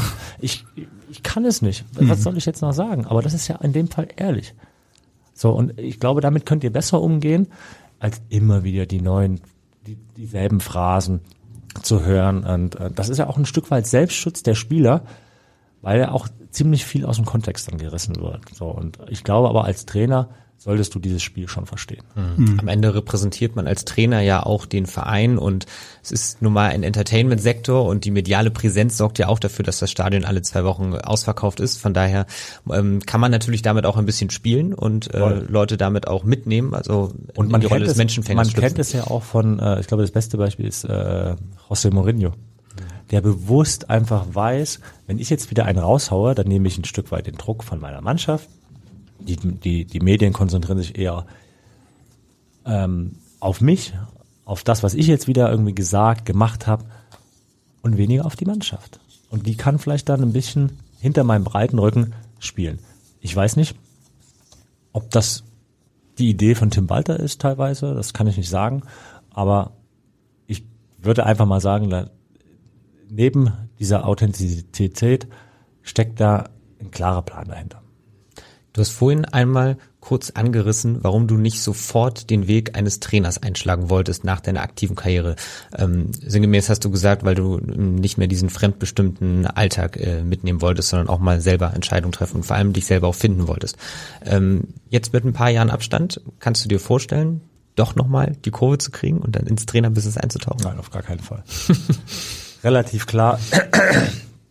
Nein, ich bin auch nicht, ich bin kein Trainer. Also da äh, bin ich viel zu generalistisch zu. Ich glaube, Trainer zu sein, da musst du Fußball leben, träumen, atmen, alles. Da musst du völ, völlig all in sein. Das bin ich nicht. Ich habe einfach da einen generali- generalistischen ähm, Blick auf die Sache. So, und ich habe irgendwann mal aus Spaß gesagt, äh, auch als Experte äh, oder als Trainer, dann liest du vielleicht, weil wir sind ja hier beim Verlag, bei einer, bei einer Zeitung, dann liest du, keine Ahnung, fünf oder zehn Zeitungen, aber immer nur den Sportteil. Du bist ein Experte im Sport, im Fußball. Aber ich habe auch Bock, die anderen Teile zu lesen. So, und das ist, glaube ich, der große Unterschied. Deswegen würde ich sagen, ich wäre kein guter Trainer. W- Würde ich jetzt sagen. Klar. Das ist natürlich das Spannende jetzt auch in deinem Podcast-Projekt, wo du wirklich ja auf ganz vielen Ebenen Einblicke bekommst. Ähm, trotzdem vielleicht nochmal zurück zum Fußball auch, was die Trainer angeht. Äh, jetzt gerade Julian Nagelsmann, neuer Bundestrainer. Du hast ja auch ähm, ein, zwei Bundestrainer erlebt in deiner Karriere. Mehr Spotlight geht ja eigentlich gar nicht, ne? So, jetzt hat er sein erstes Spiel, da an der Linie, alle Kameras auf ihn, welches Hemd trägt er. Ähm, beneidest du ihn irgendwie so ein bisschen dafür, für dieses Spotlight, oder sagst du, nee, das, das brauche ich wirklich nicht? Und das Hemd, ja, das war cool. Ja. Also äh, das habe ich so und ähnliches habe ich auch. Okay. Ähm, nein, aber das ist ja totaler Quatsch. Also da jetzt wieder, ah, da kommt mit der 500 Euro Jacke und äh, also da kann man ja noch drüber lachen. Aber das sind die Mechanismen, die, die, die, die wollen ja gelesen werden, aber ähm, Wobei wir da, wenn ich da ganz kurz einhaken darf, vielleicht auch mal selbstkritisch über unsere Branche sprechen dürfen. Ich finde, sowas, ja, sowas dürfte eigentlich nie ein Thema sein. Also wir stehen kurz vor einer Heim-EM und äh, das wichtigste Thema oder das Thema, was für die meiste Präsenz sorgt, ist dann sein Outfit. Ähm, da hat man dann vielleicht auch als Journalist die falschen Themen gesetzt. Würde ich jetzt mal selbstkritisch Schönes sagen. Boulevardthema, ne? Ja. Mhm. Genau. Nein, sehe ich genauso. Aber wenn es Leute findet, die das lesen, dann hat es eine Daseinsberechtigung. Ähm, ob ich ihn beneide um dieses Spotlight, ähm, in der Form nicht. Also bei der Nationalmannschaft zu sein, ist, sollte für jeden Sportler, für jeden Fußballer, jede Fußballerin äh, und somit auch für jeden Trainer und Trainerin das Größte sein. Also so habe ich das immer empfunden als größte Auszeichnung überhaupt im Rahmen oder der besten dein Land zu vertreten. Und ich glaube, das ist in den letzten Jahren schon, der letzten Zeit, ein Stück weit abhanden gekommen. So, dass es wirklich dieses Gefühl auch der Leute, dass für jeden, der für die Nationalmannschaft berufen wird, es eine absolute Ehre und Auszeichnung ist. Und nicht nur, dass man das schreibt, sondern dass man das mit jeder Faser seines Körpers und seiner, seines, seines Handelns auch zeigt. Und ähm, ich glaube, das ist der größte Auftrag von Julian Nagelsmann. Ähm, das hat nichts mit Taktik zu tun, da ist er eh gut. Das wieder so reinzubekommen in die Mannschaft, dass da wirklich, dass das wirklich eine ehrliche, ehrenvolle Haltung ist, ähm, mit diesem Trikot aufzulaufen. So und dann brauchen wir nicht drüber reden, dass die Qualität da mehr als da ist. Also schau dir die Spiele an. Also da beneiden uns ja fast alle Nationen, vielleicht mit Ausnahme von zwei, dreien, gibt es kaum einen Kader irgendwo, der, der weltweit vielleicht in der Breite besser besetzt ist von individuellen Spielern. Aber als Mannschaft musst du eben gut funktionieren. Und da musst du dein Ego ähm, nach hinten anstellen. Und äh, das muss Julian Nagelsmann und sein Trainerteam schaffen, diese ganzen Egos zu managen. Und dann bin ich auch davon überzeugt, dass wir eine gute Heim-EM spielen können. Da gehört auch immer super viel Glück dazu bei so einem Turnier. Das äh, gibt wenige Turniere, wo wirklich einer gewinnt, der dann äh, so krass viel besser war als alle anderen. Und man hat es bei Argentinien gesehen, ne? Also das war ja wirklich eine Einheit. Natürlich hatten die dann Messi hätte, als hätte, äh, ja, aber hätte auch, hätte auch anders ausgehen können. Hätte ja, also, natürlich klar. Also, aber ja, da hat man wirklich gemerkt, so was das für eine Einheit gewesen ist. Deutschland 2014 zusammen mit den Fans. gegen Algerien hätte man auch ausscheiden können. Dann hätten wir darüber gesprochen, wie, wie schlecht die WM gewesen wäre. So wären wir Weltmeister klar. und holen den nächsten Stern. Kleinigkeiten. Also ja. Glück ist ein ganz, ganz wichtiger Faktor. Wirst du die EM auch begleiten als TV-Experte? Weißt du das schon? Nein, weiß ich noch nicht. Ähm, hoffe ich ähm, dass es da irgendwo eine Möglichkeit gibt, da ähm, mit auf diesen Zug aufzuspringen, weil auch nicht nur für Spieler ist das eine einmalige oder einzigartige Chance, auch eine Heim-EM zu spielen. Dieses, wir erinnern uns alle gerne an das Sommermärchen 2006, also und ich hoffe wirklich, dass es eine ähnliche, vielleicht sogar vergleichbare Stimmung wieder gibt, auch wenn sich das jetzt schwer vorstellen lässt, ähm, dass es äh, so euphorisierend ist auf den Straßen, ähm, weil, wie gesagt, da, wo wir herkommen, ähm, bis dahin, wo wir hinwollen, das ist schon eine sehr, sehr große Diskrepanz aktuell noch. Aber die Mannschaft hat ja noch ein paar Monate Zeit, das äh, zu schaffen. Und im Endeffekt ist es dann so, wenn die Ergebnisse stimmen, wenn die Art und Weise vor allem stimmt, dann äh, glaube ich auch, dass man da wirklich wieder äh, Fußballfeste, irgendwie Public Viewing, äh, was auch immer sehen werden. Ja, schauen wir mal, ob du dann auch mit dabei bist, bei welchem Sender oder in welchem Format. Auf jeden Fall in deinem Podcast hast du ja auch mit Moderatoren zu tun. Und einen hören wir jetzt auch nochmal, der auch schon mal im Sport auf der Bühne stand als Moderator. Und das ist Steven Gätchen. Lieber René, wenn du in der Zeit zurückreisen könntest, was Oder welche Situation in deinem Leben würdest du verändern und warum? Fragt Steven Gittchen, HSV-Fan, wie wir auch herausgefunden haben. Lebt Sehr in gut. Hamburg. Sehr gut, ja. ja. Ja. Steven ist ein guter Mann.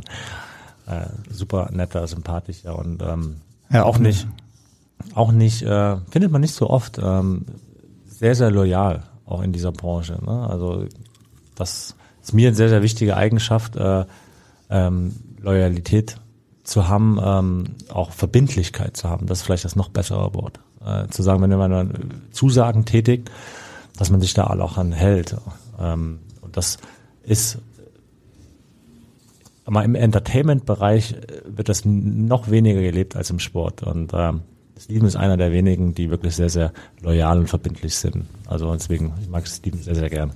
Ah, große Frage mal eben noch. Was hättest Ja, du anders ja, machen ja, können aber oder kann- kann Reise ich- in die Vergangenheit? Habe ich eigentlich auch schon beantwortet Mhm. ähm, bei der Frage von Laura Karasek. Ähm, es wäre einfach der Umgang mit, Mit Verletzung. nee, mit dieser ähm, Drucksituation Okay, vor ja. 2010. Also ich äh, hätte definitiv regelmäßiger meine Coachingstunden gemacht. Äh, Ich hätte das, ähm, wenn ich, also mit meinem Wissen jetzt zurückzureisen, muss man vielleicht dazu sagen, dann ganz klar anders priorisiert. Ich hätte mir um mich herum, äh, was jetzt ja gang und gäbe ist, damals weniger ein Team aufgebaut von Experten, was so vielleicht sogar ein Stück eines Einzelsportlers gerecht wird. Zu sagen, du, die Frage, auch da erinnerst dich an die Empfehlung für die jungen Spieler und Spielerinnen, zu fragen, was brauche ich wirklich, um die PS auf die Straße zu bringen? So, und ähm, da geht ja einher, wie bin ich, wie tick ich. So, und dann hätte ich mir meine Mannschaft aufgebaut. Da hätte ich gesagt, ich brauche einen Coach, ich brauche das, ich brauche das. Und ich brauche auch jemanden, der immer wieder sagt, du überdrehst. Geh das machen. Geh einen Kaffee trinken. Du trainierst jetzt nicht. Mach das. Such dir das Hobby. Und dann bin ich von überzeugt, dass ich äh, nicht nur die WM gespielt hätte, sondern dass ich wahrscheinlich auch gut gespielt hätte. Und dann zu sehen, wo es hingegangen wäre, das, das wäre schön, wenn ich in der Zeit zurückreisen könnte. Steven Gätchen wird ja auch von einer PR-Agentur betreut, die sich dann auch um seine Termine kümmert. Du bist selber Familienvater von zwei Kindern, hast viele Projekte am Laufen. Hast du einen Manager noch an deiner Seite, der sich dann auch um organisatorische Dinge kümmert? Nee, das ist äh, Hättest du gerne einen? Nee, irgendwie auch nicht. Ich, ich hatte ja auch schon, ich habe schon auch ein, ein Team um mich herum. Ähm, das ist weniger ein Manager, das ist jemand, der natürlich die Vermarktungsanfragen oder wenn jetzt irgendwie wirklich jemand kommt, ein Fernsehsender, ähm, der mir dann auch ein Stück weit unter die Arme greift, äh, mit Verträge gegenliest, äh, auf juristischer Basis. Die buchen mir auch ab und an mal ein Hotelzimmer. Also ist aber nicht so, dass ich das nicht alleine könnte. Ähm, oder ein Zug, das mache das mache ich alles selber. Also ähm, so ist es nicht und so viel ist es dann bei mir eben auch nicht. Aber viel schwieriger ist es und das äh, geht jeden so, der Kinder hat. Und wir haben zwei davon, zwei kleine, den Alltag mit dem beruflichen und vielleicht auch noch mit den Hobbys und den Interessen, die man selber hat und auch Sicherheitspaar nicht zu vergessen. Äh, Also das sind so viele Dinge, die man unter einen Hut bringen muss. Das ist die eigentliche Challenge mit mit kleinen Kindern, äh, gemeinsame Kalender zu haben, immer wieder abzustimmen und so, okay, wer holt ab, wer fährt hin. Wir haben noch zwei Hunde, das kommt ja, also wir haben eine Komplexität äh, in unserem Leben, die schon Wahnsinn ist. Und das stellt uns auch manchmal sehr, sehr hart auf die Probe. Ähm, aber wir meistern es bisher alles sehr, sehr gut. Und ähm, so hart das manchmal ist im Moment und so oft man sagt, es kann doch nicht wahr sein und äh, wie oft ich mir auch mein Leben als Fußballprofi diese Einfachheit zurückwünsche, desto stolzer bin ich manchmal, dass man es dann doch geschafft hat. Also du managst alles alleine mit deiner Frau zusammen. Ähm, Managementqualitäten hast du offenbar. Gab es denn da vielleicht auch sogar mal irgendwie eine Anfrage aus der Fußballbranche, vielleicht sogar vom HSV, mal ähm, dich ins Management zu holen auch? Nee, also nicht direkt. Ich, ich sage auch immer, dafür müsste ich es ja auch äh, proaktiv nach außen senden, dass ich das wollte. Dass ich sage, okay, ich bin bereit, äh, ich kann mir das vorstellen, das mache ich einfach nicht, weil ich habe für, es gibt immer wieder Anfragen, ob ich mir das vorstellen könnte. Ähm, Jonas Bolt kennst du wahrscheinlich auch ganz gut, oder? Jonas, kenn, ja, ja. Jonas, wir kennen uns schon ewig lange. Ähm, nein, ich schätze Jonas da auch. Ne? Also, ähm, aber bei mir ist es eher das Thema, jetzt wird sehr wirtschaftlich, der Opportunitätskosten. Ne? Also, wenn ich so einen Job mache, dann machst du, musst du den All-In machen. So, und da bleibt immer was auf der Strecke. Und das ist immer bei jedem Sportdirektor, den ich kenne, die Familie. Also es gibt ganz, ganz wenige Ausnahmen, die es schaffen, bei diesem Workload des Jobs, äh, was da von dir ver verlangt wird, trotzdem noch eine intakte Familie zu haben. Und gerade mit kleinen Kindern, bin ich auch ehrlich, ist mir das nicht, der Job nicht wert. So, ich wäre nicht mehr bereit, und das müsste man manchmal. Das ist keine Hybris von mir zu sagen, ich gehe jetzt nochmal in die dritte oder in die zweite Liga, um zu lernen. Ich, ich scheue mich nicht des Lernen, aber ich habe keinen Bock, nochmal umzuziehen, ohne meine Familie zu leben. Dafür bin ich einfach zu gerne Papa, zu gerne Familienmensch. Und wenn es irgendwann mal die Situation geben würde, wo alles passt, dann wäre ich auch gesprächsbereit. Aber die gibt es ja aktuell nicht. Uli Hoeneß sagte gerade erst über Oliver Kahn, dass er eben nicht bereit war, die zwölf Stunden am Tag zu arbeiten, die es dann eben erfordert in dieser Position. Also daran lässt sich ja allein ablesen, weil man ja auch noch schlafen muss, dass dann nicht mehr viel Zeit für die Familie übrig bleibt. Von daher eine nachvollziehbare Prioritätensetzung. Voll. Ähm, du hast jetzt gerade erst in einem anderen Podcast gesagt, dass du dich 2017 nicht mehr mit dem HSV identifizieren konntest. Warum nicht? Ja, es wurde vielleicht ein bisschen hart ausgegriffen. Ähm, es war so, dass bei aller Fremdbestimmtheit, die du in der Branche hast, mir immer wichtig war, dann eben doch die wichtigen Entscheidungen selbstbestimmt zu treffen. Und nicht irgendwo von irgendjemanden und auch nicht von dem Verein auferlegt zu bekommen, dass du gehen sollst. Und ähm, damals war es so, dass wir die Relegation geschafft hatten. Ähm, ich glaube, das war dann auch nochmal äh, die Saison danach. Markus Distel war da. Ich hatte auch eine wichtige Rolle, hatte mich dann, ich weiß noch, Aubameyang hatte mir dann auch wieder Rippen gebrochen in Dortmund. Ähm, und man versuchte natürlich ähm, alles zu tun, dass ich dann fit werde.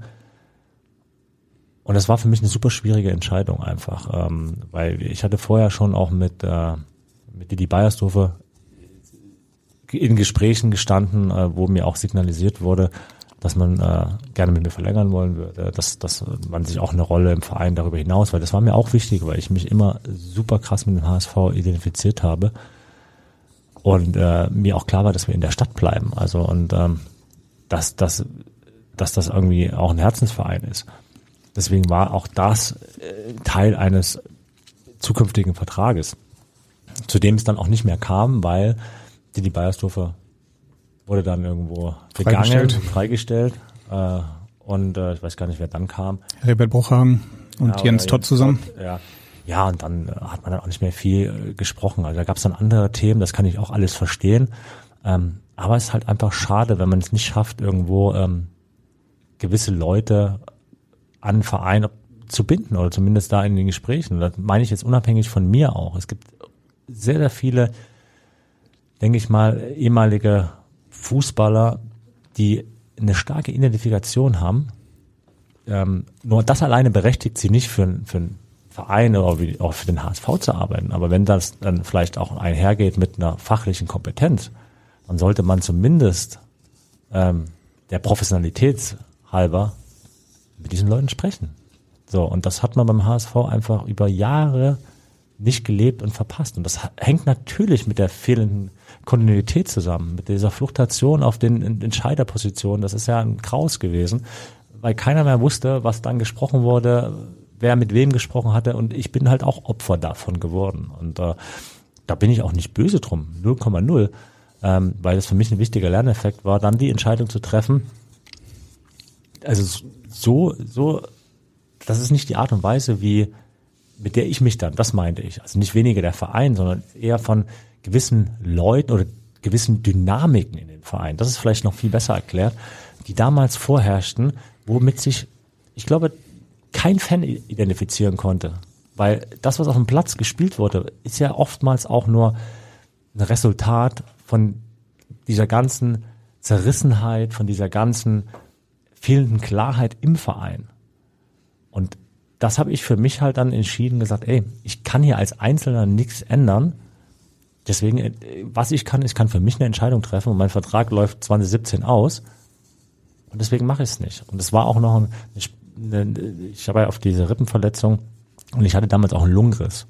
Also, äh, und mir hat damals der Müller Wohlfahrt gesagt, äh, Junge, du riskierst hier wirklich deine Gesundheit. Und ich hätte es wahrscheinlich gemacht. Ich hätte noch weiter gespielt. Für den HSV.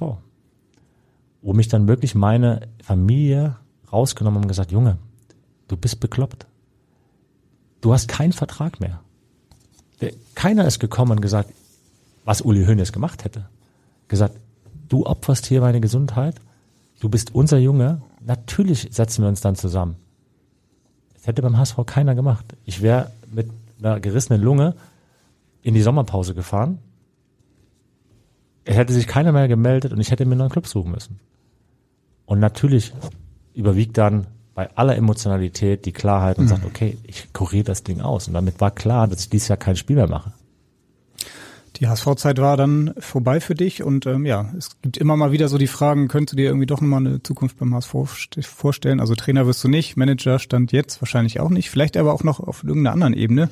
Dazu haben wir eine Frage auch von einem deiner Podcast-Gäste natürlich, und zwar von Philipp Westermeier, Unternehmer, Gründer von OMR und äh, auch ab und zu mal beim HSV. Mal schauen, was er für eine Frage an dich hat. Hi René, wir kennen uns ja beide schon seit ein paar Jahren hier aus Hamburg und sind ja beide vor allem auch wirtschaftsinteressiert. Deswegen du ahnst, was kommt. Ich habe mich ähm, kurz mal informiert im Internet, was du in deiner Playing Career, also in deiner aktiven Zeit, so verdient hast, laut Internet. Und das sind so 14 Millionen Dollar. Dollar vor allen Dingen. Dazu kommt noch Werbeeinnahmen, dann geht Steuern ab, aber es wird schon ein bisschen was bei dir angekommen sein. Und deswegen meine Frage, wenn jetzt der Herr Kühne Anteile am HSV verkaufen wollte, was man ja ab und zu mal so gerüchteweise hört, bei welcher Bewertung würdest du da einsteigen und würdest du es überhaupt machen oder würdest du es nicht machen? Und warum nicht? Und warum ja? Und wenn du dann Anteile hättest und hättest dann die Möglichkeit, dort ein, zwei Sachen vielleicht dir zu wünschen, jetzt nicht den Aufstieg per se, sondern irgendwelche Maßnahmen, welche wären das? Schöne Grüße, Philipp. ja, typische Philipp Westermeier Frage. Eine Frage ohne Zahlen ähm, gibt es da auch nicht. Jetzt muss ich jetzt irgendwie wie so ein guter Politiker mit vielen Worten. Ja, jetzt bin ich gespannt. Also, witzig ist, ich habe gestern noch äh, auf dem Fußballkongress äh, Milan Tor mit Marco Bode lange gesprochen, äh, den ich sehr, sehr schätze. Ähm, der ja auch äh, in einem Konsortium äh, ist. Kann man gleich auch ein bisschen Werbung machen. Äh, One Touch äh, Football, glaube ich, äh, die äh, auch, was ja viele machen jetzt, ähm, versuchen Vereine zu verkaufen. Äh, Und ähm, mich interessiert das ja auch, deswegen, äh, das ist unser gemeinsamer Nenner, Philipp und meiner, äh, über, über Bewertungen zu sprechen, über Aktien, über, über äh, Private Equity, was auch immer. Und das ist ja, was viele machen, so ein bisschen Private Equity Modell im Fußball. Fußballverein könnte natürlich auch für Investoren ähm, eine gute Asset-Klasse, wie man sagt, also Anlagemöglichkeit sein. Ähm, ich bin halt, glaube ich, zu sehr Fußballromantiker. Ähm, die Frage war ja, auf welche Bewertung. Also mit A stimmt die Zahl nicht. Äh, 14 Millionen, äh, lieber Philipp, da hast du richtig schlecht oder deine, Frag mich, wo das deine, Reda so deine, deine Redaktion sehr, sehr schlecht äh, recherchiert. Ähm, aber es stimmt so nicht. Aber äh, mit, bleiben wir mal bei 14 Millionen. Was, was soll ich was kriegt man dafür? Ich glaube, Wüstefeld hat da für 5% bekommen. Ne? Genau, also. 5,1% Pi mal Daumen für 14 Millionen. Also wenn du alles damals gespart ja, hast. Aber dann, dann, dann stehe ich da mit 5,1% äh, vom HSV und habe einen leeren Kühlschrank. Also das, das wäre auch ein richtig schlechter Unternehmermove. Also den soll es auch beim HSV schon gegeben haben, aber ja. ähm, ich würde ihn so nicht machen. Äh, insofern ähm, glaube ich, würde ich das mit, mit dem Geld nicht machen. Ähm, was vielleicht ein anderes Modell wäre und ähm, das ist generell in, in Deutschland schwierig. Man äh, ist ja auch so, dass man gerade jetzt auch beim HSV wahrscheinlich irgendwie überlegt oder zumindest äh, diese Denkanstöße gibt, das wisst ihr besser als ich, ähm, dann die Gesellschaftsform vielleicht irgendwie nochmal zu ändern, um, um halt auch da für wen auch immer ein Stück weit ähm, das Feld aufzumachen, um handlungsfähiger zu sein, um, um die Kapitaldecke zu, zu stärken. Ja, das ist ja im Endeffekt das, was, was auch äh, Herr Kühne will. Und ähm, per se würde ich jetzt sagen, von meiner Perspektive ist das ja auch ein Geschenk, wenn du jemanden hast wie, wie, wie Herr Kühne, der natürlich, und das ist auch gut so, wirtschaftliche Interessen verfolgt, weil sonst hätte er nicht das Vermögen, was er hat. Also das ist ja nicht Glück gewesen, sondern, äh, und das tut natürlich auch ein, so ein Verein, so einen emotionalen Verein wie dem HSV gut, ähm, jemanden zu haben, der da so eine Wirtschaftlichkeit reinbringt. Was weniger gut ist, ist natürlich, wenn er äh, operativen Geschäften zu viel irgendwie mitredet, äh, aber so jemanden äh, sich in seine Expertise zu Rate zu ziehen, da wäre man ja blöd, wenn man das nicht macht. Aber Da brauchen wir ja nur mal seinen Track Record angucken. Mhm.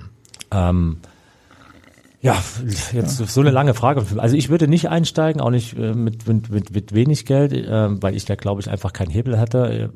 Mir war es immer wichtig, wenn ich einsteige, mindestens über 15 Prozent, äh, wenn nicht sogar 25 Prozent, äh, mit irgendeinem Partner zu haben, um dann äh, auch Dinge sperren zu können.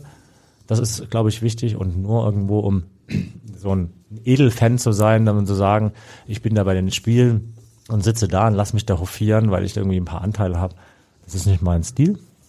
Ähm, aber wer weiß, also ja, vielleicht. Es tut sich ja äh, insgesamt sehr viel, ne? Also Bernhard Peters hat ja auch mit äh, anderen ähm, Ex-Fußballern, glaube ich, Thomas Hitzelsberger, ne? In Dänemark haben sie ja, sich an einem Hilke, Club bei äh, Aalborg haben sie sich eingekauft, mhm. ne? Also in welcher Form weiß ich nicht genau, aber das ist ja auch was anderes. In Dänemark, äh, der Club ist ja auch schon an der Börse gelistet. Auch ein interessantes Thema, ähm, was wir gestern besprochen haben, ist so eine Börsenlistung ist ja nur in Dortmund jetzt aktuell meines Wissens nach der Fall. Äh, das damals auch eine, aus einer Situation der Schwäche heraus. Ähm, aber da vielleicht auch den Fans die Möglichkeit zu geben, äh, ein Stück ihres Vereins mitzuerwerben, äh, in, in, in welcher Größe auch immer. Ähm, zumindest ein Denkmodell. Also ich bin da zu wenig äh, drin. Aber ähm, ja, also ich würde es nicht machen, nicht für das, nicht für das Geld. Wenn du einen signifikanten Impact hast, ähm, vielleicht auch mit, mit einem Konsortium, dann kann man darüber nachdenken. Aber das Geld ist ja das eine, und das weiß der Philipp wie kein zweiter.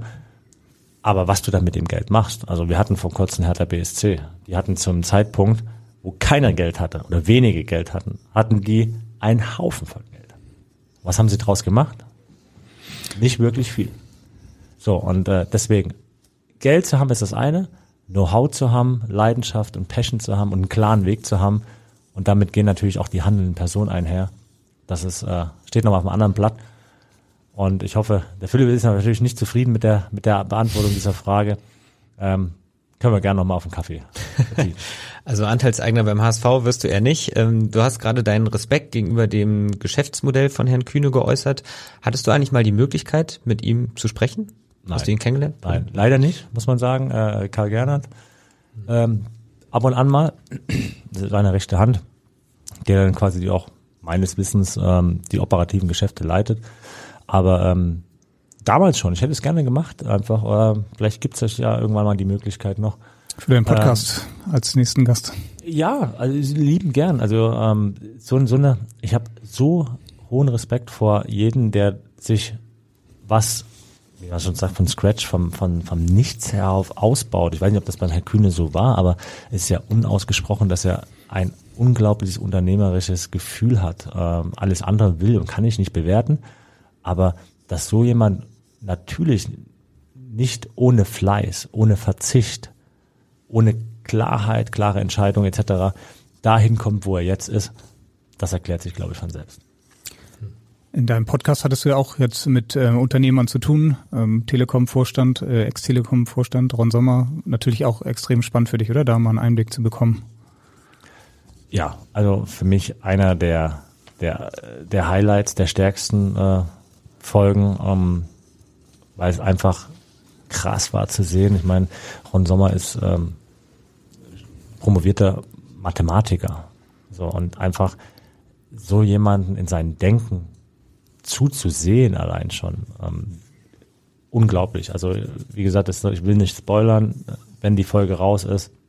Ähm, schaut sie euch gerne an das ist different game. Einfach äh, so jemand in seinen Denkprozessen und äh, ganz, ganz spannende Persönlichkeiten. Das war für mich äh, einer der Highlights, wenn man das sagen darf, ohne niemanden äh, auf die Füße treten zu wollen. Alle Gäste waren natürlich toll, aber Ron Sommer, äh, weil es eben auch niemand ist, der irgendwo anders auftritt. Man hört nichts mehr. Man, viele kennen ihn gar nicht mehr. Also es war ja, ich war jung, also wann war das? Das war Ende der 90er, Anfang der 2000er man, ich weiß nicht, kennt ihr noch die Handys, Nokia mit, mit Snake, ich weiß nicht, wie alt ich auch mal eins, ja. Äh, so jung das sind, die, das sind die Zeiten, wo, wo, wo, wo ich herkomme. Und äh, ich musste mich vor kurzem, jetzt ich als Boomer beschimpfen lassen, äh, liebevoll, ähm, wo ich den erstmal erklärt habe, wie Boomer so. Und dann habe ich gesagt, ah, Babyboomer heißt das. Und der wusste nicht, dass es Babyboomer heißt. So. Und der war auch schon Mitte 20 oder Anfang 20. Also da merke ich verdammt nochmal, dass ich alt bin. Du bist am Ende immer dem Fußball treu geblieben. Ähm, du bist Sportler durch und durch, natürlich genauso wie Michael Stich und auch der war bei dir zu Gast im Podcast Spotlight und nun ist er in der Reihe, dir eine Frage zu stellen. Lieber René, ich wurde gebeten, eine Frage an dich zu stellen und das ist natürlich nicht immer so einfach, aber ich würde gerne mal wissen, welches war dein schönstes Erlebnis im Sport? Und das muss nicht unbedingt mit einem Sieg verbunden sein, das kann auch eine Niederlage sein, sondern vielmehr die Dinge, die drumherum für dich entscheidend waren. Und da würde mich wirklich interessieren, welcher Moment das in deiner Karriere gewesen ist. Ja, etwas andere Frage nochmal. Laura Karasek fragte nach dem schwierigsten Moment und äh, vielleicht eher so langsam kommen wir zum Ende. Michael Stich, so zum Abschluss nochmal so dein schönstes Erlebnis in deiner Zeit als Sportler. Ich glaube, da gab es einige. Ja, gab es einige. Nun ist mir leider Gottes wegen, das macht die Sache schon einfacher, verwehrt geblieben, einen Titel zu holen. Das äh, ist ziemlich schwach. 2009 war es im Pokalfinale knapp. Äh, davor die Fußspitze von Manuel Friedrich. Diese Grüße äh, in dem Sinne ähm, gehen, gehen raus. Da hat es uns irgendwie äh, leider Gottes verwehrt gemacht oder wie man wahrscheinlich nicht richtig der Satzbau. Aber ähm, ich hatte direkt irgendwo ein Bild im Kopf. Und es ist strange, dass das mit der Relegation zusammenhängt. Weil das im Endeffekt der Misserfolgvermeidung ist. Aber auch weniger, dass wir es dann geschafft haben, sondern der Weg dahin. Das war diese ganze Zeit als Malente. Malente, ja. Ja, also das ist witzig, dass du es direkt ansprichst. Äh, Es war die ganze Zeit, als Bruno Labbadia kam. Wir waren tot, wir waren Abstand 18. Es war eine katastrophale Stimmung in der Truppe. Und ich habe damals auch sehr, sehr intensiv auch mit meinem Coach gearbeitet und habe, glaube ich, auch meinen Teil in einer gewisser Form dazu beigetragen, dass zumindest sich eine Stimmung gedreht hat. Also ich würde mir nie anmaßen, dass ich da irgendwie einen Riesenteil, also Bruno war der Gamechanger, würde ich sagen, ähm, der gesagt hat, acht Wochen, Jungs, voller Fokus, lass die Frauen links liegen, wir haben hier ein Projekt, wir können das schaffen. So. War für mich aber nicht der, der falsche Weg und deswegen die ganze Zeit, ich habe da angefangen gerade zu studieren, habe gesagt, das kann doch nicht sein, ey. Ich habe jetzt gerade angefangen zu studieren, soll ich das wieder alles liegen lassen? Nein, mache ich nicht. Ich gehe meinen Weg weiter und ich bin da klar geblieben und bin dann jeden Tag zum Training gekommen mit einer Haltung, wo ich mir gesagt habe, ist mir scheißegal, ob wir Platz 18 stehen, es ist immer noch das, was ich als Kind angefangen habe, was ich liebe. Und es ist so ein krasses Privileg, früh, wenn andere in ihr Büro gehen, zum Training zu gehen. Hatten wir alles hier thematisiert. Und ich habe es da aber gelebt und gefühlt und habe es auch versucht, in die Mannschaft zu tragen. Und du merkst, wie du vielleicht einen ansteckst, wie, wie du, keine Ahnung, spielerisch vielleicht einen Louis Holtby ansteckst. Der wiederum dann spielerisch jemand anders. Irgendwann hast du so, Bruno hat immer gesagt, du brauchst Anstecker. Und irgendwie hatten, irgendwann hatten wir genügend Anstecker, dass ich auch das, das Niveau im Training gedreht hat, dass wir wieder einen Glauben hatten, dass wir auf einmal dann auch die Ergebnisse hatten, weil das ist ja alles so eine, eine Kette äh, des Erfolges. Und dann waren wir da, du hast es angesprochen, Malente. Der normale Impuls ist, wenn das heißt, es geht ins Trainingslager während der Saison, what the fuck, warum? Dann So. läuft's meistens nicht so gut. Ja, ja. So. Und das war vielleicht das erste Mal auch der Fall. Aber wir hatten in dieser schwierigsten Zeit für den Verein, in dieser schier ausweglosen Situation, auf einmal wieder ein, ein Teamgefühl, ein Spaß im Training, wo ich gesagt habe, das war eigentlich eine richtig schöne Zeit. Und das wurde mal paradox gesagt, wo ich gefragt wurde von einem Journalist, wie fühlt sich das denn an, hier Abstiegskampf? Und ich gesagt habe, fühlt sich richtig gut an. Wenn man es schafft am Ende. Ja, genau. Nein, aber die, diese Phase mittendrin, wo ja eigentlich jeder erwartet, boah, der Druck, der, der, der erdrückt dich. Es ist alles negativ. So. Und wir haben es irgendwie geschafft, natürlich nicht grinsend durch die Welt zu rennen. Das wird, äh, das gehört, und, und ich war auch immer so gesagt, wir, wir können jetzt hier, ihr könnt essen gehen mit euren Frauen, ihr könnt rausgehen, das sollt ihr auch machen, aber bitte mit Respekt auch unseren Fans gegenüber. Es ist, äh, selbst wenn du da mal ein Spiel gewinnst, du brauchst nicht irgendwie auf den Tischen irgendwie zu tanzen, äh, weil dann gibt's wieder Fotos. Wir haben einen Job zu erledigen, so. Und das kannst du jetzt auch ein paar Wochen irgendwie machen. oder verzichten. Und das hat jeder gemacht und du hast gespürt, dass wir auf einer Mission waren. Das waren nur diese acht Wochen und es war dieser Bruno-Effekt, aber wir haben im Endeffekt diese Mission für uns, wie auch immer, ob der Freistoß, äh, Geschenk, Marcello, den reingenagelt, wir, aber in allem haben wir diese Mission positiv abgeschlossen und diese, diese zweite Trainingslager Malente, als wir aus der Mannschaft selber zum Bruno kamen und sagten, lass uns doch mal wieder nach Malente fahren, habe ich noch nie erlebt. Wir saßen da am Lagerfeuer, haben Bier getrunken, wir haben zusammen gelacht, wir haben zusammen trainiert, wir haben zusammen Karten gespielt. Es war einfach auch ein etwas anderes Trainingslager. Und dieses Teamgefühl, das habe ich selten erlebt. Und dass das dann auch noch positiv ausging, mit den ganzen Emotionen, mit dem Druck, der sich dann positiv entlädt, diese ganzen acht Wochen, das war, weil auch von Erfolg gekrönt oder von Misserfolgvermeidung. Man, war sehr, sehr man merkt auf jeden Fall noch, wie deine Augen dann auch leuchten, wenn du darüber sprichst, über diese, ja. diese Zeit. Ja, auf jeden Fall unvergessen. Ähm, ja, wir kommen zum Ende. Am Sonnabend steht jetzt mal wieder ein HSV-Heimspiel an gegen Kräuter Fürth. Ähm, es geht um den Aufstieg. Der Druck ist natürlich wieder hoch. Ähm, das Spotlight ist da. Du kennst vielleicht noch so zum Abschluss ähm, das Volksparkstadion natürlich auch zur Genüge. Hast du es erlebt, dieses ausverkaufte Haus? Wird wahrscheinlich auch am Wochenende wieder so sein. Was kannst du sagen? Ähm, was macht dieses Stadion so besonders, diese, dieses Rampenlicht dann auch im Volksparkstadion zu spielen? Ja, der Volkspark ist, ist besonders einfach. Ähm, da jetzt irgendwo auf ein Ding runterzubrechen, das würde dem Ganzen nicht gerecht werden. Also ich liebe alles, äh, liebe die Lieder, äh, die mich total irgendwie mit Gänsehaut äh, überziehen lassen, ähm, wo man einfach irgendwie nur mitkrölen kann. So und ähm, dann ist man einfach stolz, hier irgendwo in dieser Stadt zu wohnen, eine Connection zu fühlen, auch mit dem Verein. Ähm, ich finde es sensationell auch. Manchmal das Gefühl auch, äh, klar, äh, Nordtribüne feiert sich gerade auch so ein bisschen selber, ähm, was auch gut ist, weil sie haben so viele Jahre der Scheiße hinter sich.